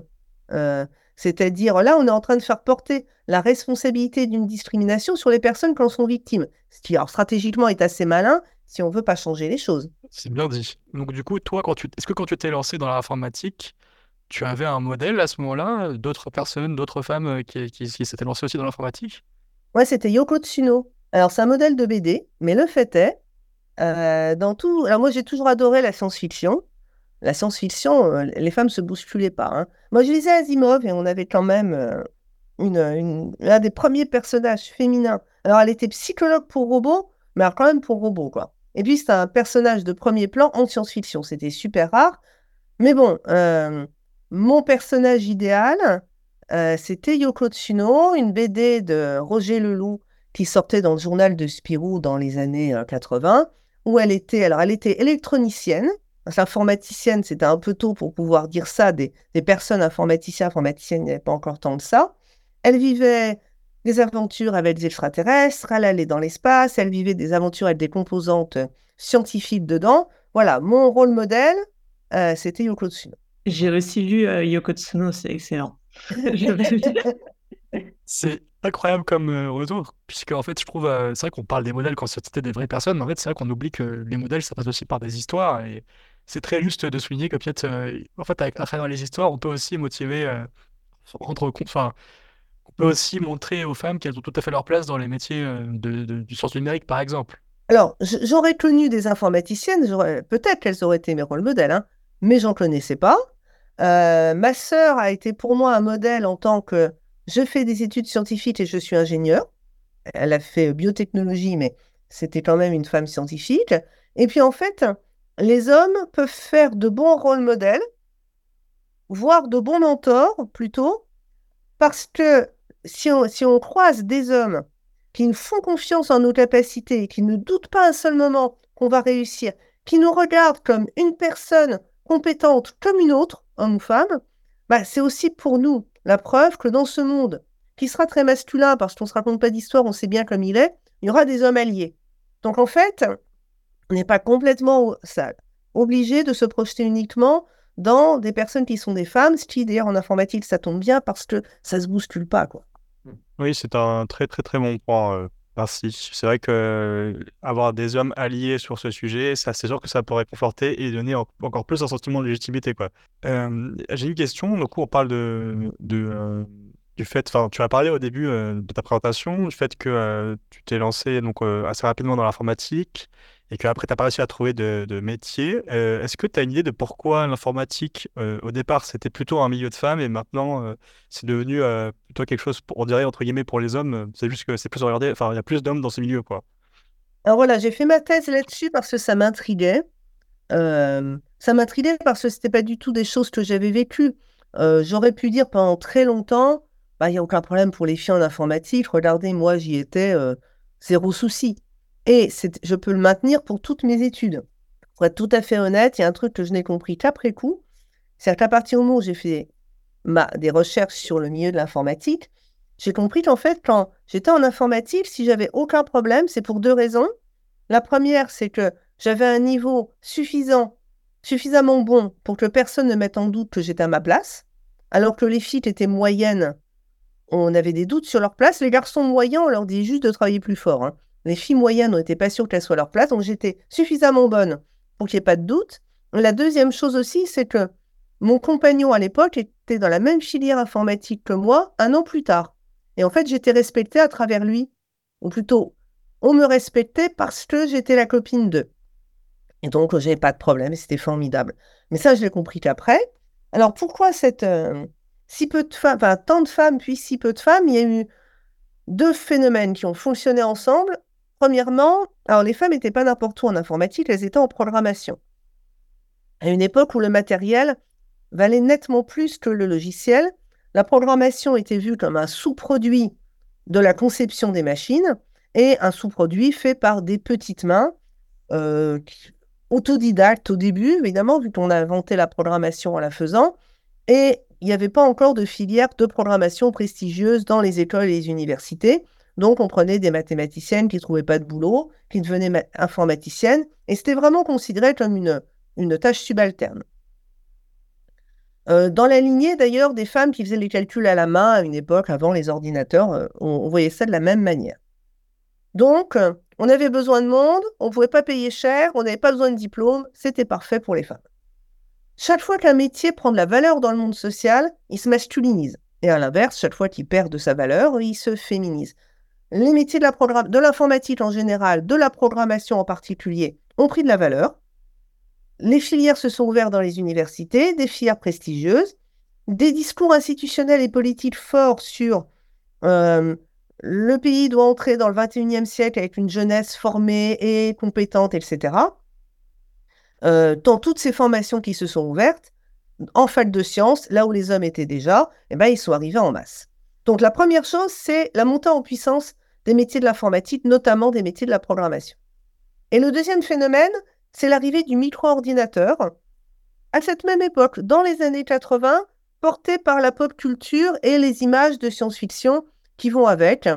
Une culture très masculine qui sort plus ou moins du MIT, qui sort aussi euh, des contre-cultures avec des figures qui étaient que des hommes, avec aussi cette idée d'avoir un pouvoir sur le monde grâce à l'ordinateur. Si vous voulez regarder un film qui vous l'explique, vous regardez Wargame qui est sorti dans les années 80, vous avez tout.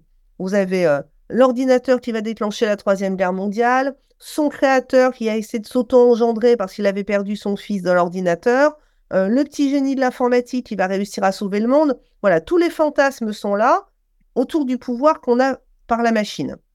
Donc, euh, quand un nouvel objet électronique ou technique arrive, c'est toujours les garçons qui sont équipés les premiers. Donc, vous avez une montée en puissance du métier. Les garçons équipés, pas tous, parce que c'est cher, de micro-ordinateurs et des fantasmes de pouvoir. Ben voilà, ça a masculinisé les filières. D'accord, ces explications. J'avais déjà écouté un peu les explications parce que j'avais assisté à une conférence où euh, tu avais présenté. C'était très, très bien. Et je trouve ça très, toujours très intéressant de le réécouter puisque euh, c'est important de, de, mettre le point là-dessus, ça, ça, fait sens. Et, euh, et du coup, est-ce que cette masculinisation, des métiers de l'informatique, elle est propre à, la France ou, c'est beaucoup plus mondial finalement? C'est occidental. C'est occidental parce que cette histoire que j'ai racontée sur la montée en puissance des métiers concomitante avec l'arrivée du micro-ordinateur porté par les images de la pop culture, c'est une histoire de l'Occident. Quand on sort de l'Occident, ben, on s'aperçoit que les, frontières de genre sont beaucoup moins nettes. Alors, euh, Afrique du Nord, Asie du Sud-Est, typiquement, mais même euh, dans les pays de l'ancien bloc euh, de l'Est, on s'aperçoit que l'informatique, c'est beaucoup moins évident que ce, soit issu d'une culture et de représentation masculine, avec par exemple une, étude que j'aime bien citer qui a été faite en Malaisie, on considère même que faire de l'informatique, c'est un choix genré, mais c'est un bon choix pour les femmes. Parce que c'est par excellence le métier qu'on peut faire en télétravail en s'occupant de ses enfants ou de ses parents âgés. C'est pas un métier salissant, c'est pas un métier dangereux. On n'est pas obligé d'aller dans le monde, d'aller fréquenter les hommes qui sont euh, euh, qui peuvent nous euh, faire avoir des, situations risquées. Et plus l'informatique est théorique, plus elle est jugée féminine, parce que moins on a besoin de sortir. Alors que c'est précisément l'inverse qu'on a commencé à dire quand Internet est arrivé en Occident. Puisque c'est de la communication et que les femmes aiment ça, elles vont aller dans les métiers de l'Internet. Donc cet exemple montre bien, premièrement, que les stéréotypes sont fabriqués de manière ad hoc pour justifier des situations, que deuxièmement, oui, il y a bien quelque chose qui est universel, c'est qu'on pense qu'il y a des travaux d'hommes et, des travaux de femmes, mais que par contre, les travaux d'hommes et les travaux de femmes ne sont pas les mêmes partout dans le monde. Et ça prouve enfin qu'il n'y a rien de génétique ou prédéterminé aux compétences informatiques, parce que je pense quand même que euh, l'espèce humaine, qu'elle soit d'Occident ou d'Asie du Sud-Est, c'est foncièrement la même. Je suis d'accord ici sur ce point. Euh, très très intéressant cet exemple euh, en Malaisie, mais du coup ça veut dire qu'en fait euh, il y a quand même un stéréotype qui est là pour expliquer pourquoi c'est un métier entre guillemets de femme. Mais le stéréotype, il faut comprendre qu'il vient en justification. C'est d'abord on a le rapport de pouvoir, d'abord on a l'hiérarchie, et comme on ne veut pas dire hiérarchie, discrimination, rapport de pouvoir, parce qu'on pense qu'on est tous égalitaires et qu'on est tous des braves gens, eh ben on va dire ah non mais voilà, on génère le stéréotype qui le rationalise et après, on va dire, ah, c'est la faute au stéréotype. Le stéréotype, il, va tomberait tout seul si on était dans un autre système. Quand il y avait tant de femmes en informatique, on disait que c'était parfaitement normal parce que euh, c'était un clavier comme les machines à écrire et puis que c'était un travail minutieux et que les femmes aiment la minutie. Donc, vous voyez, on le, on le génère pour rationaliser une, euh, une, euh, une réalité sociale qu'on n'a pas envie d'expliquer avec les mots hiérarchie, discrimination, sexisme.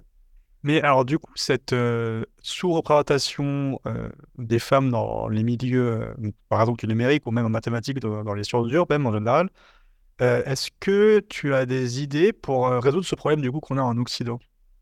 Alors, il y a plusieurs euh, endroits qui ont pris le problème à bras le corps et qui ont réussi à changer les proportions. Euh, je vais vous, je vais te dire, pendant un temps, moi, j'étais assez pessimiste. D'ailleurs, j'ai arrêté de travailler là-dessus parce que j'arrêtais pas de faire des constats. Bon, c'était jamais très différent et je manquais d'exemples où ça s'était passé différemment. Et puis, j'ai enfin découvert des expériences qui ont été faites dans les années 2000, donc euh, pas toutes jeunes, hein. Euh, par exemple à Carnegie Mellon aux États-Unis, mais par exemple à NTNU en Norvège, des écoles, des, universités qui, avec des politiques incitatives fortes, ont réussi à avoir 30-40% de femmes. Pas les mêmes d'ailleurs, hein. il faut savoir appliquer les politiques incitatives à ce que son établissement est capable de faire et dans lequel il est prêt à investir, parce qu'évidemment, hein, il s'agit de se transformer, donc c'est pas si simple. NTNU a notamment fait une forme de quota. Alors, c'est quelle forme de quota? C'est qu'ils ont recruté la promotion d'étudiants, d'étudiantes comme d'habitude, et les 30 places qui venaient ensuite ont été ouvertes exclusivement à des femmes, à condition que leur moyenne ne soit pas en deçà de la moyenne euh, des étudiants et étudiantes de l'université. Histoire qu'on puisse pas dire qu'on les raclait euh, les fonds de liste, quoi. Euh, donc, mécaniquement, ils ont changé les proportions. Et ils ont maintenu le quota tant, eh ben, tant que nécessaire. Parce que comme c'était mécanique, il a fallu un certain temps pour que dans les esprits, avoir euh, 30 à 40% de femmes, ça soit pas bizarre, ça devienne quelque chose d'assez habituel. Le quota n'existe plus, mais il continue à avoir des politiques euh, universitaires, des politiques éducatives fortes pour être certain, et en particulier, qu'il n'y ait pas de harcèlement, qu'il y ait des safe spaces, euh, que les femmes se sentent intégrées, que dans le public qui enseigne, il y ait des hommes et des femmes, etc. Euh, Carnegie Mellon, ils s'y sont pris différemment. Ils n'ont pas mis de quota, mais ils ont fait un énorme travail en amont, à la fois sur le recrutement et sur l'intérêt des filles et leur recrutement. C'est-à-dire, ils, ils ont réalisé que finalement, recruter des étudiantes ou des étudiants sur la base de leurs compétences techniques préalables, ça ne voulait pas dire grand-chose. Parce qu'on va passer cinq ans à les former, et le fait qu'ils aient pu brancher euh, une box Internet ou qu'ils aient fait une LAN party, ça ne voulait pas dire grand-chose. Les expériences techniques à ces âges-là, elles sont pas énormes, et puis surtout, elles sont souvent plus souvent chez les garçons à cause des socialisations différenciées. Donc, ils ont mis en avant d'autres compétences qui étaient bienvenues en, disant, en substance, euh, venez avec vos compétences, nous, la technique, on s'en charge. Et puis, ils se sont rendus compte aussi qu'il y avait des modules où les femmes avaient plus de mal systématiquement, les femmes et les étudiants et étudiantes de milieux défavorisés. C'est parce que c'était les modules les plus techniques qui, où les femmes ou les étudiants de milieux favorisés avaient tendance à avoir un mauvais sentiment de compétence de par la socialisation, et où en plus, il y avait des prérequis implicites. Tout le monde sait que, tout le monde a déjà. Bah non, pas tout le monde. Plutôt pas les femmes et plutôt pas les étudiants de milieux défavorisés. Donc ils ont mis, ils ont fait des modules démarrage à zéro. On arrivera au même endroit, mais on suppose rien. On part vraiment à la base et euh, tout le monde va avancer. Et ça donne confiance, notamment aux femmes, quand on voit les, les étudiantes en France, par exemple, pas les étudiantes, les lycéennes, qui disent Ah là là, mais je ne vais pas prendre la filière NSI parce que je vais me retrouver avec des garçons qui programment depuis l'âge de 4 ans. Alors en général, non. Quelques-uns programment éventuellement depuis longtemps. Ils en parlent beaucoup, ils en font beaucoup étalage. Collectivement, les garçons euh, s'approprient les compétences de quelques-uns, travaillent davantage en groupe. Alors oui, elles se sentent en défaut. Dire on, est sur un module où on part au plancher et on prend aucun prérequis, ça aide concrètement et ça rassure aussi. Donc, des, écoles qui ont des expériences réussies, on en a. Donc, ça veut dire que, ma foi, on peut le faire. Il faut y mettre les moyens et la volonté. Merci beaucoup. Et moi, je pense que tu peux même rajouter l'idée de tout à l'heure de dire euh, ne pas hésiter euh, peut-être euh, à avoir des hommes alliés même du côté des hommes, ne pas hésiter à aider, soutenir les femmes quand ils voient qu'il y a un problème. Quoi. Ah bah, de toute façon, en informatique, si les hommes ne sont pas alliés, c'est mort. Hein. Je veux dire, avec 90-10%, on n'a pas le choix. Il faut absolument que les hommes viennent avec nous. Et, ça me rappelle une intervention que j'avais faite dans une école d'ingénieurs où je parlais au bureau des élèves et aux élèves qui étaient en conseil d'administration de l'école. Et, euh, Et avant de commencer à leur parler du sexisme qui était dans leur rang et dans les euh, associations étudiantes, on a commencé par parler du sexisme qui était du côté des profs. Parce que les étudiants et étudiantes, on a parfois un peu marre qu'on leur dise non, le sexisme, c'est chez vous, surtout quand ils sont tout à fait capables de se rendre compte que c'est aussi dans le corps enseignant. Donc on parle de ça, et puis il y a une étudiante qui raconte un problème qu'elle avait eu avec un responsable de projet qui s'était comporté avec elle et sa collègue en binôme de façon absolument détestable en, méprisant et dénigrant leur projet. Et, euh, et elle n'avait pas osé en parler de toute l'année. Et finalement, à la fin de l'année, une fois que le diplôme était en poche, elles ont osé aller voir le directeur de filière, qui pour le coup a été très soutenant et a dit mais ça se passera plus jamais, vous auriez dû venir avant, je vais prendre des mesures, etc. Et là, donc, les deux étudiantes étaient révoltées, complètement normal, et les garçons du bureau euh, des élèves et du conseil d'administration étaient tout aussi révoltés, mais il n'y en a pas un qui les avait accompagnés pour protester. Et donc, je leur ai dit, ben, pourquoi vous n'y êtes pas allés? Et là, ils sont tombés des nues. On voyait bien que dans leur tête, c'était un problème de fille.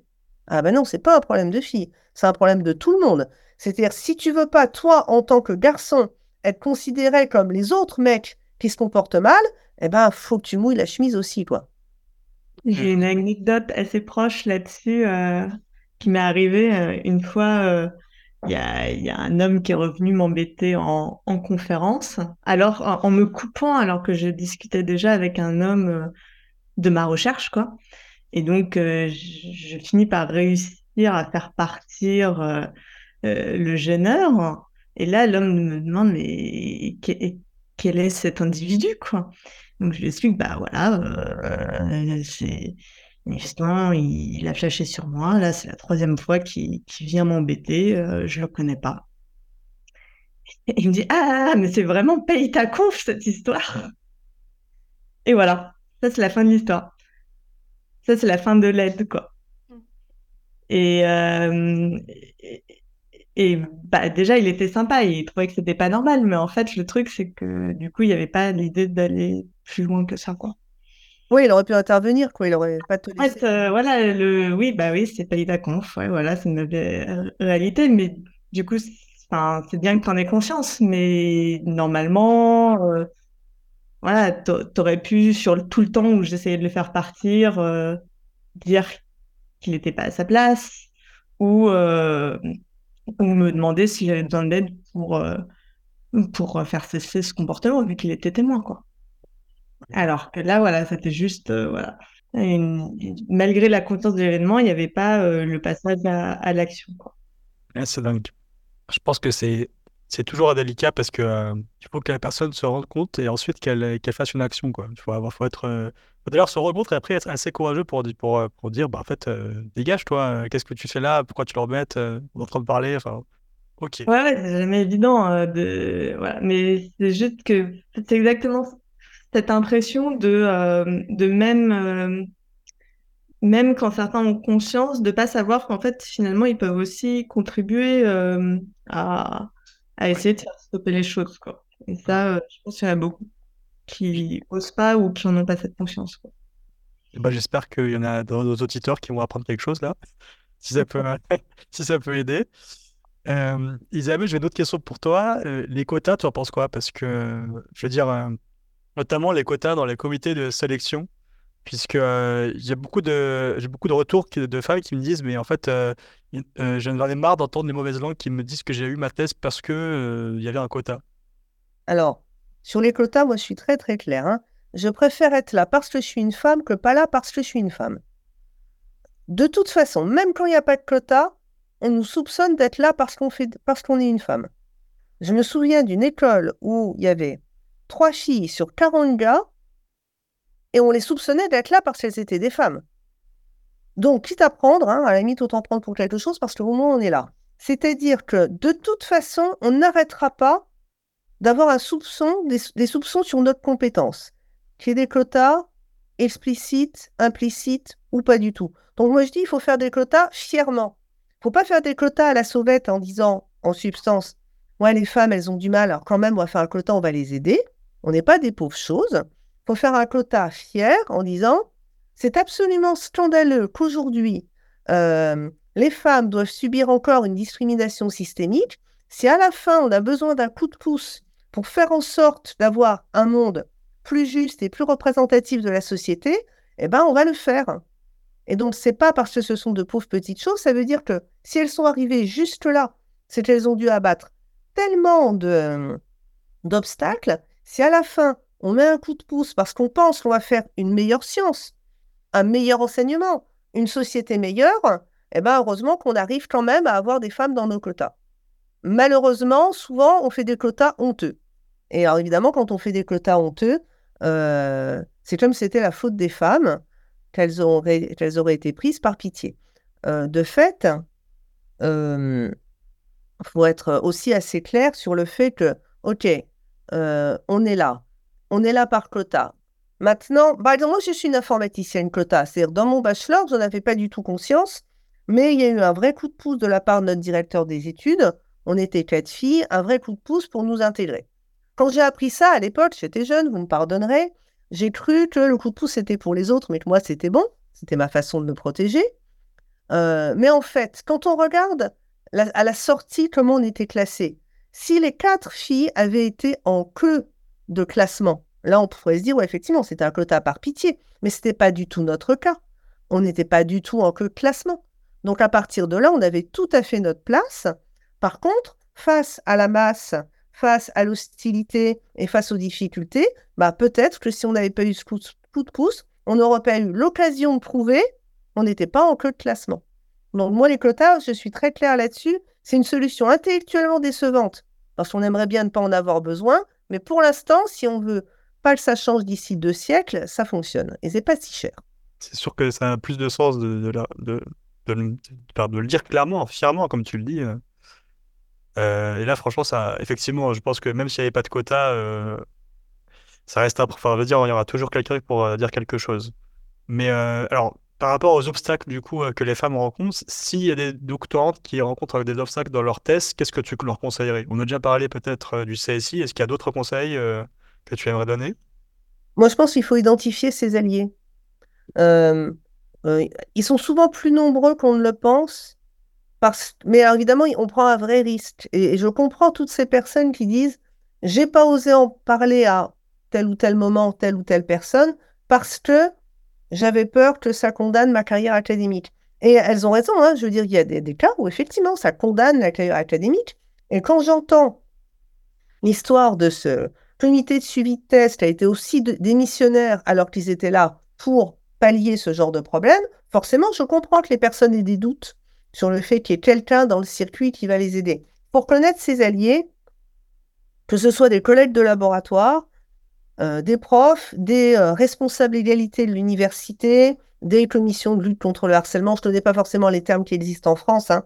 euh, les autres doctorantes, parce que mine de rien, il n'y a pas beaucoup de filles, mais il y en a quelques-unes, c'est là toute la force aussi de, de des actions L'Oréal, c'est-à-dire que sur euh, une petite semaine, les femmes scientifiques se rendent compte que, un, elles sont pas seules, elles sont en fait beaucoup, et que ce qu'elles vivent, eh ben, elles le vivent toutes, et que ce n'était pas juste elles parce qu'elles savent mal s'y prendre. Donc aussi essayer de, se retrouver entre femmes, non pas parce que euh, on a des problèmes avec les hommes, hein, mais c'est plutôt un certain nombre d'hommes qui ont des problèmes avec nous, donc se retrouver entre femmes pour pouvoir partager ces expériences et se confirmer qu'on n'est pas folle et qu'on a raison de penser que les situations sont absolument anormales. C'est une super euh, remarque. C'est vrai que je pense que dans d'autres laboratoires, il y a comme ça des réunions qui se font euh, qu'entre femmes, justement, euh, pour avoir ce genre d'échange. toujours, donc toujours, j'imagine que c'est toujours plaisant. Moi, je ne fais pas partie de cet échange, mais du coup, Hélène pourra en parler après. Alors, du coup, bah écoute, Isabelle, merci beaucoup. Merci beaucoup pour cet échange plein de conseils pertinents pour les auditrices, mais aussi pour les auditeurs. Je pense que maintenant, on peut passer tranquillement à Hélène. Donc Hélène, toi, tu es euh, directrice de recherche, tu animes aussi euh, la commission parité-égalité euh, bah, de notre laboratoire, parce que je fais partie du laboratoire Kistal aussi. Est-ce que tu pourrais commencer par présenter ton parcours? Donc moi, alors moi, j'ai commencé par faire des, des, études de mathématiques. Et en fait, j'ai découvert l'informatique un peu toute seule par hasard en jouant avec ma calculatrice programmable. je faisais des petits programmes, mais sans avoir conscience que ça correspondait en fait à une compétence, que c'était de la programmation. Et au fil de mes études de mathématiques, j'ai suivi un module qui s'appelait informatique théorique. J'étais déjà en maîtrise. Et là, euh, j'ai eu une, véritable révélation intellectuelle. Euh, j'ai trouvé euh, tous ces modèles de calcul, ces modèles de complexité. J'ai trouvé ça trop, trop beau, vraiment. Et j'ai décidé de me réorienter vers une thèse en informatique. Et depuis, j'ai jamais regretté. la thèse, pour moi, c'était un petit peu ce que, ce que vous décriviez tout à l'heure. C'était une véritable expérience intellectuelle c'est-à-dire un moment de liberté où on travaille sur un sujet qu'on aime bien et euh, où petit à petit, on a toujours des moments de doute, mais malgré tout, on arrive à trouver des choses. Et dans toutes les thèses, on trouve des choses. On se rend compte souvent a posteriori, mais c'est vraiment une expérience à la fois humaine et intellectuelle qui est, euh, unique. Et dans le cadre de ma thèse, euh, donc comme dans tous les laboratoires de recherche en France, il y a du sexisme ordinaire, il ne faut pas se leurrer. Mais j'ai eu la chance de démarrer la thèse en même temps que d'autres euh, doctorantes. Et on s'est retrouvés dans le même coin de couloir. Et rapidement, en fait, je ne sais pas comment on avait fait, mais on s'est retrouvés dans le même bureau, alors qu'on n'était pas dans la même équipe. Et en fait, c'était devenu notre bureau de filles à nous. Et euh, ce qui fait que c'était un environnement qui était vraiment euh, très cocon, très agréable, où on est très vite devenus amis. Et je pense que ça a aussi participé au fait que j'ai gardé un bon souvenir de ma thèse et que finalement, même si on, voyait bien qu'il y avait peu de filles, même si certains de nos collègues étaient un peu des gros lourdeaux, certains même peut-être toxiques, eh bien nous, on n'en a pas souffert parce qu'on a, on, échangeait à ce sujet et euh, voilà, on a créé une, sororité euh, qui après a duré quelques années après la thèse. Donc ça, je pense que c'est un point important. Euh, essayez de trouver des collègues féminines avec qui vous avez à partager. Avec, voilà. Oui, je pense effectivement c'est une très bonne idée. Alors, parfois, c'est plus facile dans, certaines, dans certains environnements, dans certains laboratoires, j'imagine. Dans ton cas, j'ai l'impression que ça s'est fait naturellement parce que tout le monde était déjà là. mais peut-être que parfois, il faut aller chercher quand même. est-ce, que, tu voudrais, avant qu'on commence à aller plus loin avec toi, est-ce que tu voudrais rebondir sur ce qui a été dit jusqu'à maintenant?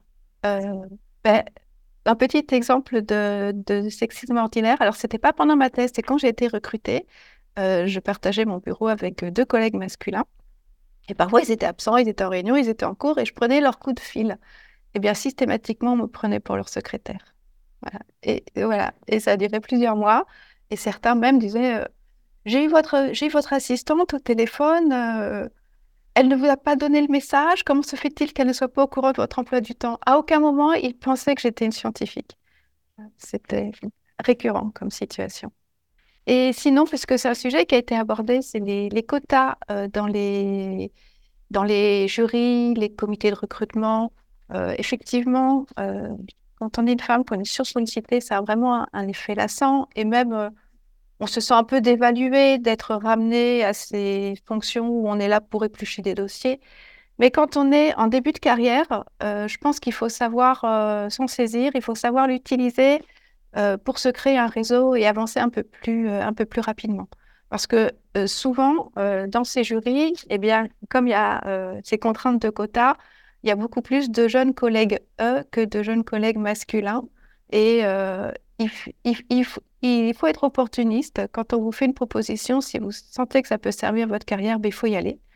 Et puis après, quand on est un peu plus avancé dans la carrière, je pense qu'il faut apprendre à, à savoir dire non et à se dire est-ce que c'est utile pour moi euh, ou est-ce que c'est utile pour la communauté? Peut-être prioriser ce qui est utile pour vous.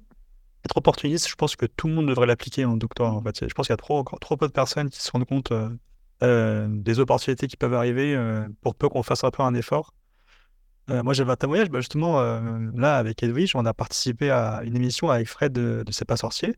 De base, euh, l'émission, euh, c'était avec des doctorants euh, qui étaient financés par une certaine bourse très particulière. Et moi, je suis pas financé par cette bourse-là. Mais j'ai un ami qui est financé par cette bourse-là, qui, m'a informé de la situation. Et moi, je me suis dit, bah, en fait, c'est trop tôt comme projet. Peut-être que si je contacte notre directrice de laboratoire qui gère l'émission, j'ai réussi moi aussi à pouvoir participer. Quoi. Même si de base, c'était, il y avait une réunion secrète où je n'étais pas convié et que ça s'est fait en cachette un peu. Et au final, bah, j'ai envoyé un mail et grâce à ce mail, bah, en fait, j'ai réussi à être dans la boucle et, et à prendre l'opportunité. Quoi. Donc ce genre de choses, je pense que n'importe quel doctorant ou doctorante devrait bah, ne pas hésiter à, le reproduire en fait. Je pense qu'il y a beaucoup d'opportunités qui peuvent arriver en thèse, même quand on est jeune exactement, qu'il ne faut pas hésiter. Après, évidemment, plus on avance et plus il faut réfléchir à, à quel point ça va vraiment être utile pour nous. Effectivement, après savoir dire non, c'est une vraie compétence. Ok. Est-ce que toi, quand tu t'es lancé en thèse, tu avais un modèle? Alors non, parce que j'étais pas du tout consciente euh, du bienfait d'avoir un modèle. En fait, à l'époque, je faisais mes études année après année et je me projetais pas. Donc, euh, j'ai après mon DEA, j'étais contente de faire une thèse. Pendant ma thèse, j'ai été contente de faire ma thèse. Et j'ai commencé à prendre un peu de recul quand j'ai été euh, recrutée à l'université, où là, j'ai commencé à sentir quand même qu'il y avait peu de femmes.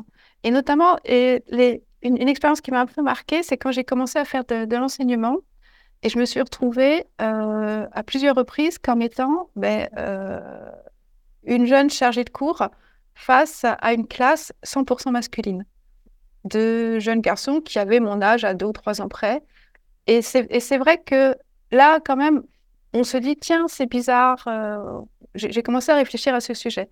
Et c'est vrai que les débuts de carrière sont parfois un peu difficiles. Et c'est là que je me suis cherché des modèles. Et ça a été important pour moi d'avoir des modèles euh, femmes. Donc, il y a euh, quelques femmes au labo, elles ne le savent pas, mais elles m'ont servi de modèle, des femmes qui avaient 10, 15 ans de plus que moi. Et je me suis dit, si elles y arrivent, j'y arriverai.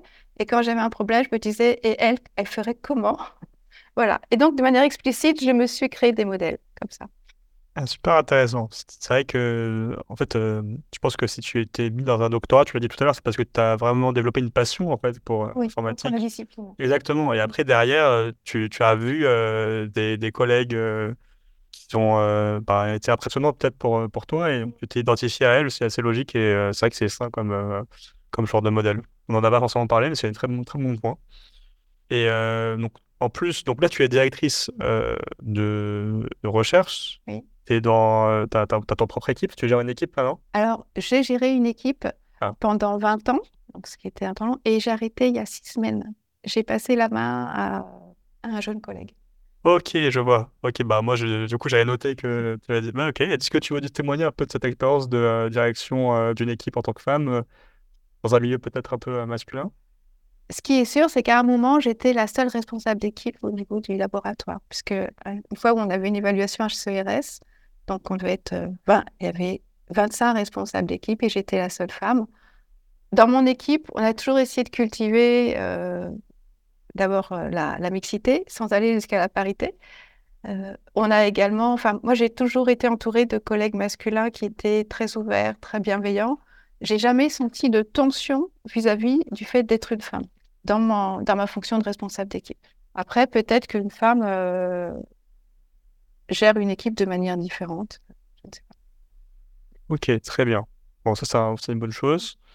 Et euh, donc, maintenant, tu, ça c'est toujours vrai, j'imagine, tu animes euh, la, la, la, commission parité-égalité de notre laboratoire. Exactement. Donc, ça, c'est, j'ai été nommée par mon directeur d'unité il y a trois ans maintenant. Alors, je dis souvent comme une boutade, je pense qu'il m'a nommée parce qu'il fallait trouver une femme et puis on n'est pas tant que ça au labo. Mais je pense qu'à aucun moment il a pu se dire qu'une commission parité-égalité peut être animée par un homme. Donc, c'est une commission. Alors, il faut savoir que ces, ces commissions, finalement, euh, au niveau institutionnel, elles sont de plus en plus répandues. Euh, ça correspond euh, bah, déjà à une demande explicite du CNRS. Dans toutes les unités de recherche, maintenant, il y a de telles commissions. Euh, il y a également euh, une attente de l'université qui est des référents parité-égalité dans les laboratoires. Donc on peut dire qu'il y a une prise de conscience qui est en train de se faire. Euh, après voir quels seront les, résultats dans les faits. Et donc à Cristal, on a monté un groupe qui se réunit plusieurs fois par an pour réfléchir à des actions pour un laboratoire où les femmes se sentent bien, euh, se sentent accueillis, se sentent entendus et où euh, globalement les, membres du laboratoire soient un peu moins naïfs ou un peu moins ignorants sur les questions de discrimination, de harcèlement. Euh, je repense à l'exemple de Manon, où effectivement, il n'est pas acceptable qu'une doctorante parle d'un problème critique à son CST et qu'en face d'elle, personne ne soit capable de gérer le dossier. C'est pas acceptable, mais malheureusement, ça existe. Donc, on propose, euh, on propose des actions de formation à tous les membres du labo, des ateliers, des séminaires. On a des actions de formation qui sont justement dirigées vers les responsables d'équipe. Ils ont eu des séminaires obligatoires pour prendre en compte la dimension de la parité et de l'inclusion dans leur euh, management. On a des recommandations pour les recrutements, euh, pour déjouer les biais de genre. On fait beaucoup de choses. On a aussi mis en place du mentorat. Alors du mentorat, pas pour les doctorantes, parce qu'on ne veut pas se substituer aux programmes existants et aux écoles doctorales, mais on a mis en place du doctorat entre pairs pour les gens qui étaient en poste. Euh, pour accompagner les gens dans leur carrière. Et ça marche très bien. Et il faut savoir que euh, sur ce programme de mentorat, on a beaucoup de demandes de femmes. Les femmes ont tout de suite compris l'intérêt du programme et se le sont appropriées. On a aussi des actions euh, spécifiquement pour les femmes, que j'appelle les femmes ici et maintenant, où on a des, des déjeuners 100% femmes pour discuter soit sur des sujets libres, soit sur des sujets en lien avec euh, la vie professionnelle, la vie familiale. On a eu des, déjeuners sur euh, la maternité, le retour de congé maternité, les quotas de genre. Aller en conférence, parce que ces problèmes de harcèlement en conférence, c'est quelque chose euh, qui est assez récurrent, malheureusement. il y a beaucoup de jeunes collègues masculins qui sont en conférence, ils sont un peu comme au Club Med. Ça, c'est pas correct. Euh, également tous les problèmes de garde d'enfants. Donc, c'est des choses qui commencent à bouger. I3E, par exemple, commence à proposer euh, des moyens pour les gardes d'enfants pendant les conférences, etc. Voilà, donc on essaye euh, d'accompagner tout ça. Et on a pas mal d'actions vis-à-vis des scolaires. On parlait tout à l'heure de la spécialité NSI en seconde. On, a on accueille des, des, stages de collégiennes et de lycéennes. Ce sont des stages non mixtes pour que justement euh, les jeunes filles, sans aucun prérequis, euh, puissent découvrir la programmation et puissent se rendre compte qu'elle ben, fonctionne très bien et qu'il n'y a pas de raison qu'elle ne fasse pas d'études euh, dans, cette discipline. C'est très très clair et donc on voit bien, bien l'étendue des actions que vous voyez dans un laboratoire. Donc je pense que ça doit donner plein d'exemples à, d'autres laboratoires. D'ailleurs, cette commission, j'imagine que c'est dans l'évaluation HCRS aussi. Oui, peut-être. peut-être qu'on pourrait préciser ce que c'est que cette évaluation pour que tout le monde comprenne ce qu'on Oui, parce que là, on fait beaucoup de jargon.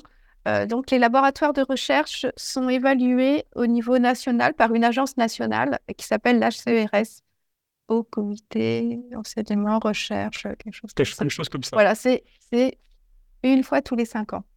Et dans cette évaluation, ils regardent maintenant s'il y a une commission euh, parité-égalité. Ou... Exactement. Donc déjà, dans cette évaluation, ils demandent des statistiques de genre euh, sur les recrutements. Alors, il faut savoir que l'année dernière, à Cristal, on a fait une campagne de sensibilisation pour le recrutement euh, de jeunes euh, maîtresses de conférences. Et sur les six postes qui ont été ouverts, six femmes ont été recrutées. Donc, euh, bon, on ne fera peut-être pas comme ça tous les ans, mais l'année dernière, on a fait carton plein. Bravo, félicitations. Donc, effectivement, cette question de la parité et de la place des femmes, c'est un sujet qui est de moins en moins tabou, et c'est très bien.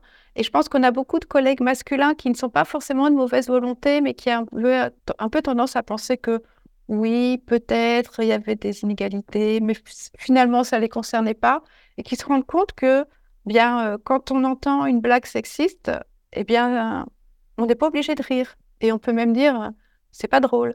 Enfin voilà que ces problèmes de sexisme, ça ne touche pas, enfin ce n'est pas une question qui ne concerne que les femmes en tant qu'homme, on est aussi responsable euh, de travailler dans un, contexte où les gens se respectent.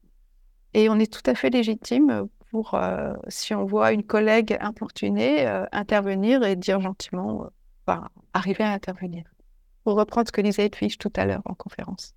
Oui, ouais, c'est un très très bon point. encore une fois, j'espère qu'il y a des auditeurs masculins qui écoutent ce qu'on est en train de dire. Hein. C'est vrai que je pense qu'en fait, on est beaucoup, peut-être même moi à certains moments, enfin, on est beaucoup à ignorer, peut-être à ne pas remarquer tout de suite euh, ce qui se passe ou euh, ne pas. Alors, des fois, peut-être, je ne sais pas si c'est vraiment volontaire. Hein. Parfois, euh, il y a des choses qu'on ne remarque pas parce qu'on n'a pas tous les détails, on voit pas, on n'arrive pas à prendre du recul sur la situation.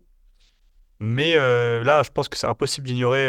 Enfin, maintenant, avec tout ce que vous avez dit, quand même, je pense que c'est impossible d'ignorer tout ça. Il, faut, il, faut, il faut être plus précautionneux quand même en tant qu'homme sur ce sujet. De manière générale aussi, même pour, vous êtes doctorant, vous avez euh, dans votre équipe une doctorante et vous avez l'impression qu'elle a des relations tendues avec un autre collègue ou avec euh, son directeur de thèse, vous pouvez très bien aller la voir et lui poser la question, gentiment.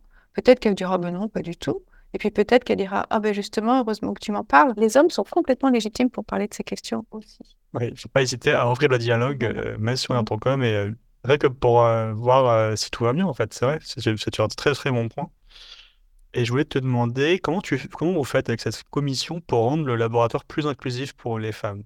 On a les, les repas, euh, on appelle les Girls Only, 100% femmes.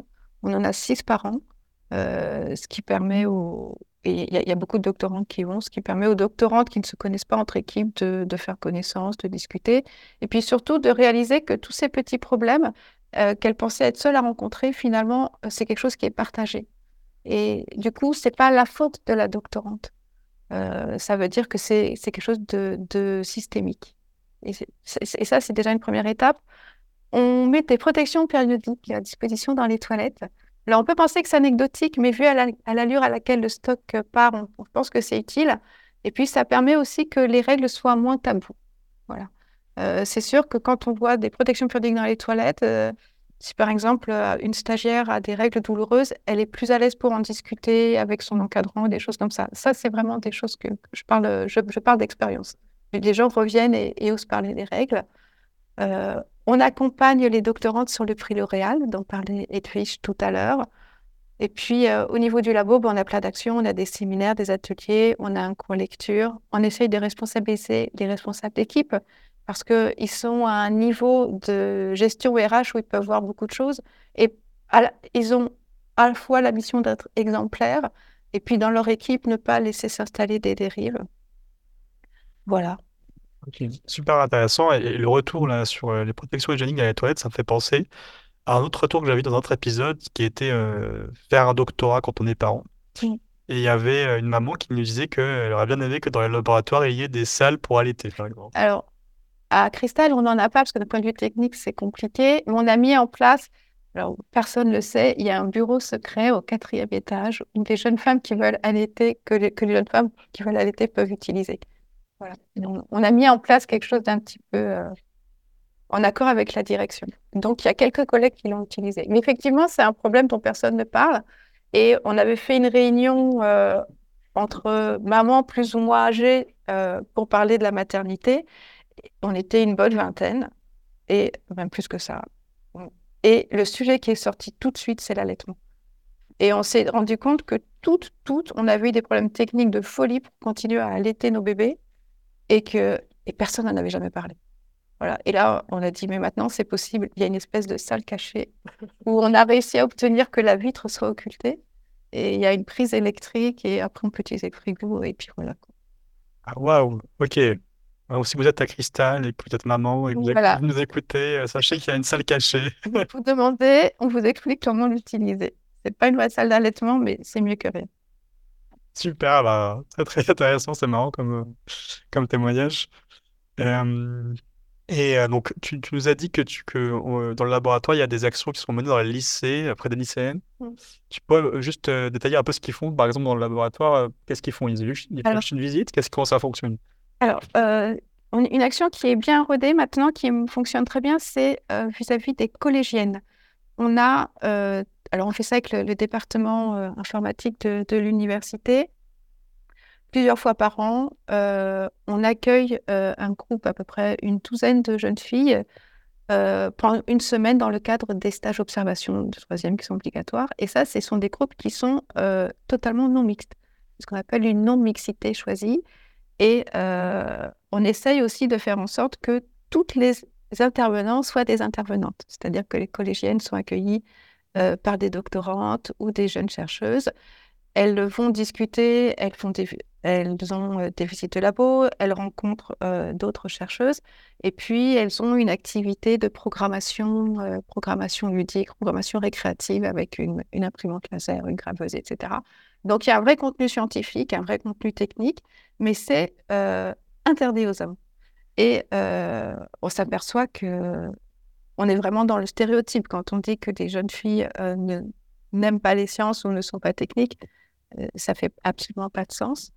On accompagne aussi des clubs de codeuses au niveau de collège. Et là, on est en train de mettre en place, on, a plein de projets dans les cartons. on est en train de mettre en place des, des actions similaires pour les lycéennes de classe de seconde. Ah oui, d'accord, ok, je vois.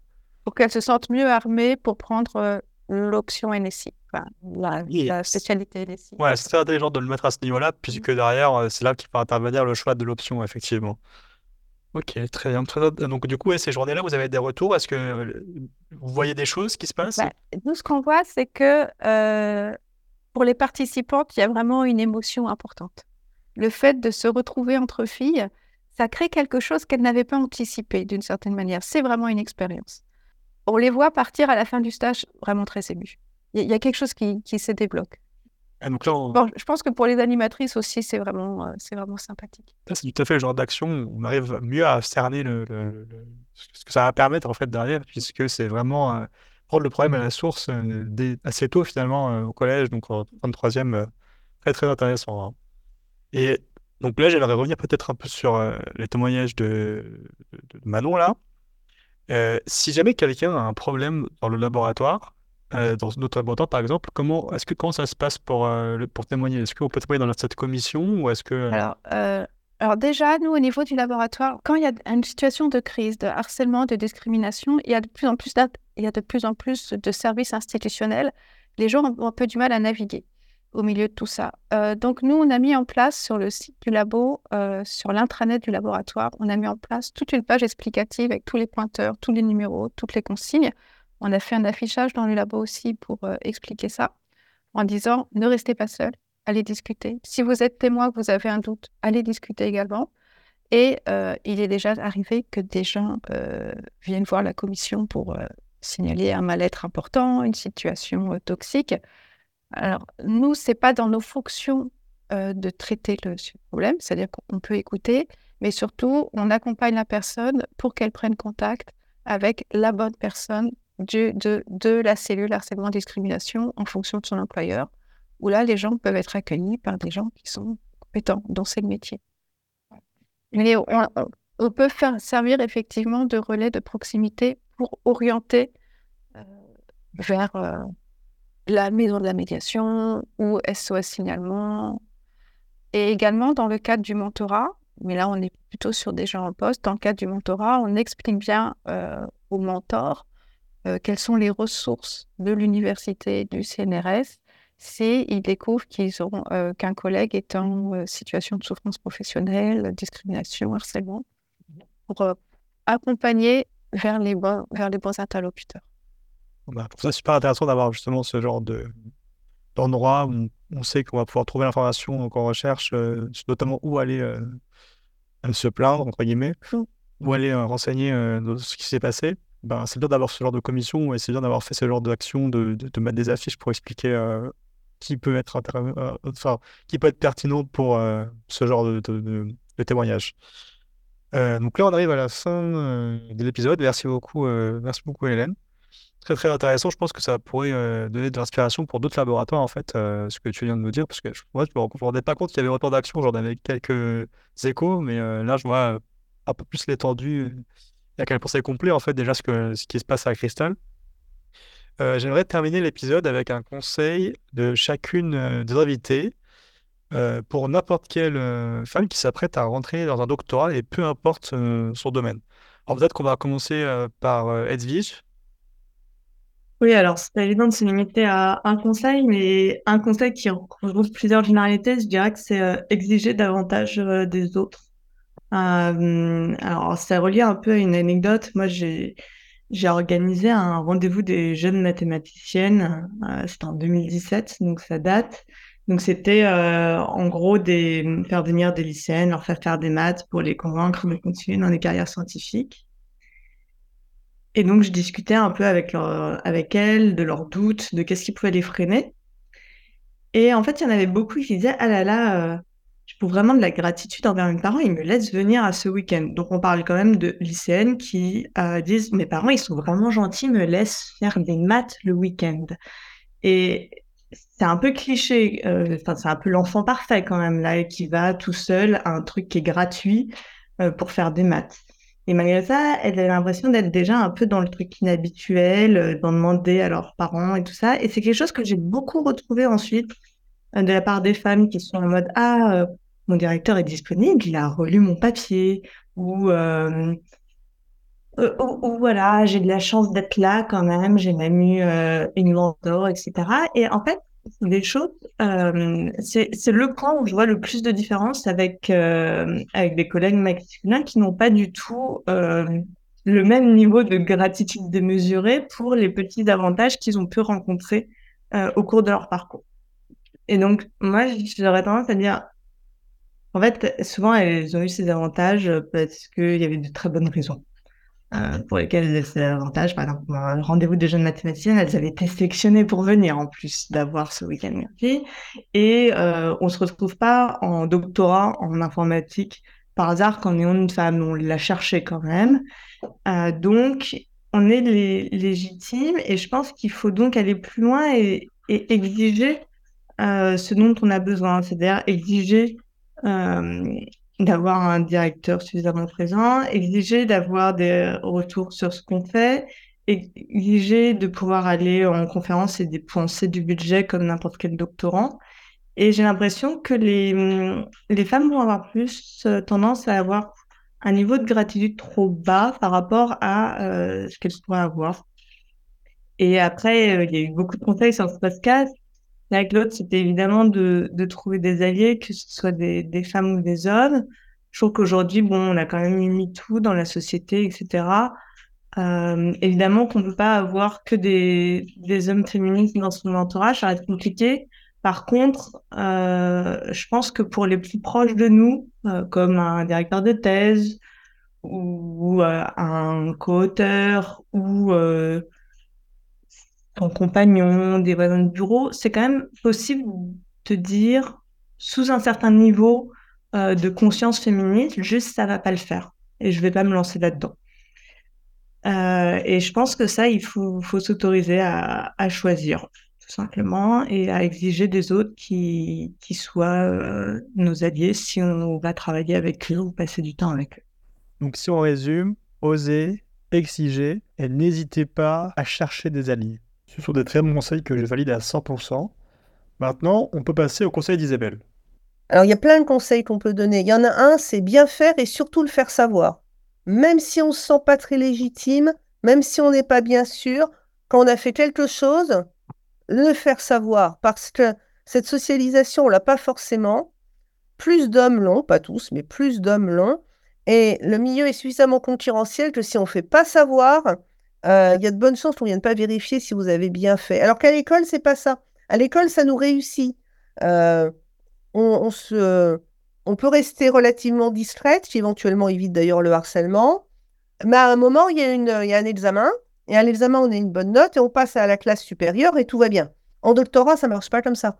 Euh, il ne faut pas attendre qu'on vous dise que votre thèse est excellente. Il faut exister avant. Donc le premier, c'est bien faire et le faire savoir. Le deuxième, c'est éviter les gens toxiques et euh, les environnements toxiques. Et si on est dans un environnement qui est vraiment toxique, c'est triste à dire, hein, je, mesure bien ce que je suis en train de dire, mais il faut pas rester. Voilà, faut pas se laisser détruire par son environnement. D'une manière ou d'une autre, faut trouver une solution pour ne pas rester, trouver d'autres gens, se rapprocher d'autres gens, parce qu'on va pas gagner. Si on est seul avec face à quelqu'un de plus puissant ou face au nombre, bah on va pas gagner. Ça veut pas dire qu'on est faible, hein, ça veut dire que le jeu est pas juste. Bah, moi aussi, quand quelqu'un vient me voir et me dit qu'en fait, euh, enfin, il me décrit son expérience et que je vois que c'est très, très, très choquant, je conseille aussi très rapidement, même si c'est difficile de le conseiller, de quitter le, le, navire, quoi. Parce que, en fait, après, moi, j'ai été content une fois parce qu'on m'a contacté assez rapidement, c'est-à-dire euh, un mois après avoir commencé la thèse. Alors, à ce moment-là, du coup, euh, il n'y a pas beaucoup d'engagement. Mais c'est sûr que si quelqu'un, euh, ça fait deux ans qu'il est en thèse et qu'il ne reste plus qu'un an pour finir, c'est plus compliqué de vouloir sortir, même si c'est toxique. Moi, je conseille quand même d'essayer de le faire le plus tôt possible, hein, dès qu'on s'en rend compte. Alors, du coup, euh, bah écoute, euh, Isabelle, euh, merci beaucoup. Alors, merci à vous. Je suis désolée, j'ai une séance, donc je vais devoir vous quitter, mais c'était un plaisir de venir discuter avec vous. Bah, merci beaucoup pour cette discussion, c'était vraiment super intéressant et je te ferai un retour sur le podcast. On peut passer peut-être au conseil de Manon? Moi, je conseillerais aux doctorantes, je leur dirais de n'écouter personne d'autre que vous. Croyez en vos capacités, en votre vision de votre avenir. Personne ne pourra mieux savoir que vous ce dont euh, vous êtes capable. Donc foncez, allez-y. Et puis euh, au pire, bah, si vous échouez, ça vous servira d'expérience bah, pour mieux rebondir. Comme on dit, hein, c'est des échecs qu'on apprend. Mais euh, allez-y, écoutez pas ce qu'on vous dit et ne laissez personne surtout vous faire croire que vous n'êtes pas à votre place et que vous n'avez pas le niveau pour être là. Si vous êtes là, c'est qu'il y a une raison. Prenez l'espace que vous méritez. Ça, c'est un très très bon point qui rejoint un peu ce que Edwige disait au début. D'ailleurs, j'aime bien le dire aussi.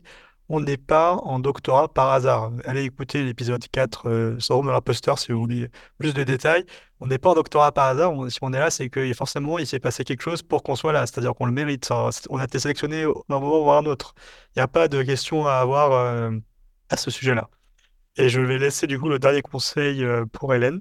Je ne vais pas être très originale. Effectivement, si vous êtes tenté par le fait de faire une thèse, eh bien, faites-le. Euh, si c'est quelque chose qui vous fait envie, c'est certainement que vous avez les capacités de le faire. Il y a euh, plein de manières de réussir sa thèse. Euh, c'est vraiment une expérience personnelle et de toute façon, c'est toujours une expérience très enrichissante d'un point de vue professionnel. Donc, il ne faut pas se censurer, il faut que vous y alliez. Un point dont on n'a pas beaucoup parlé, c'est peut-être euh, la manière dont la famille peut percevoir le doctorat en sciences chez les jeunes filles. Alors, ça dépend de son contexte familial. Note de mon expérience et des doctorantes que j'ai pu encadrer, il y a quand même beaucoup de parents encore qui ne projettent pas leur fille dans une carrière scientifique. Ça, il faut en avoir conscience. Si vous êtes parent, il faut que vous, sachiez que si votre fille fait de l'informatique, il faut que vous la poussiez. Il ne faut pas que vous ayez des, des doutes à ce sujet. Donc, ne pas hésiter à se lancer, ne pas écouter les gens qui disent Oh, tu crois que c'est pour toi. Ils ne sont pas compétents, ils ne sont pas pertinents, ne les écoutez pas. Allez-y, vous vous faites confiance. Et puis, ben, euh, ne pas hésiter à apprendre à communiquer sur les nouvelles compétences que vous allez acquérir, que ce soit dans votre milieu professionnel, mais également auprès de vos amis. Il ne faut pas, euh, faut pas diminuer euh, votre investissement euh, auprès de votre famille. Euh, faire un doctorat, c'est un beau projet professionnel qui mérite d'être euh, admiré. Donc, il faut que vous ayez tout ça en tête. Et, et c'est sur ces belles paroles d'Hélène qu'on va conclure l'épisode. Donc merci d'avoir écouté jusqu'ici. Je pense que là, c'est assez clair. hein. Si vous êtes une femme et que vous hésitez à faire une thèse en sciences du numérique et- ou alors dans d'autres domaines où il y a une minorité de femmes, en fait, euh, si vous vraiment vous sentez que c'est pour vous, bah, allez-y, allez-y, c'est faisable. Il y a plein de personnes qui vont vous accompagner. Juste faites attention à quelque chose, faites attention à l'environnement dans lequel vous allez euh, finalement euh, atterrir, puisque c'est ça finalement le plus important de l'histoire, et encore plus quand, on- est une femme dans, ce- genre de milieu. Faites attention au laboratoire et à vos encadrants quand vous cherchez une thèse. C'est sur, sur, ce point-là qu'il faudra plus appuyer plutôt que même le sujet en général.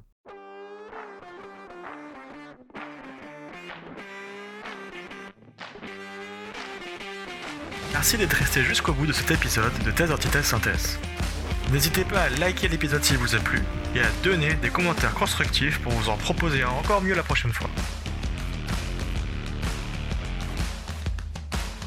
Si vous connaissez d'autres personnes qui hésitent à faire une thèse scientifique, n'hésitez pas à leur partager ce podcast.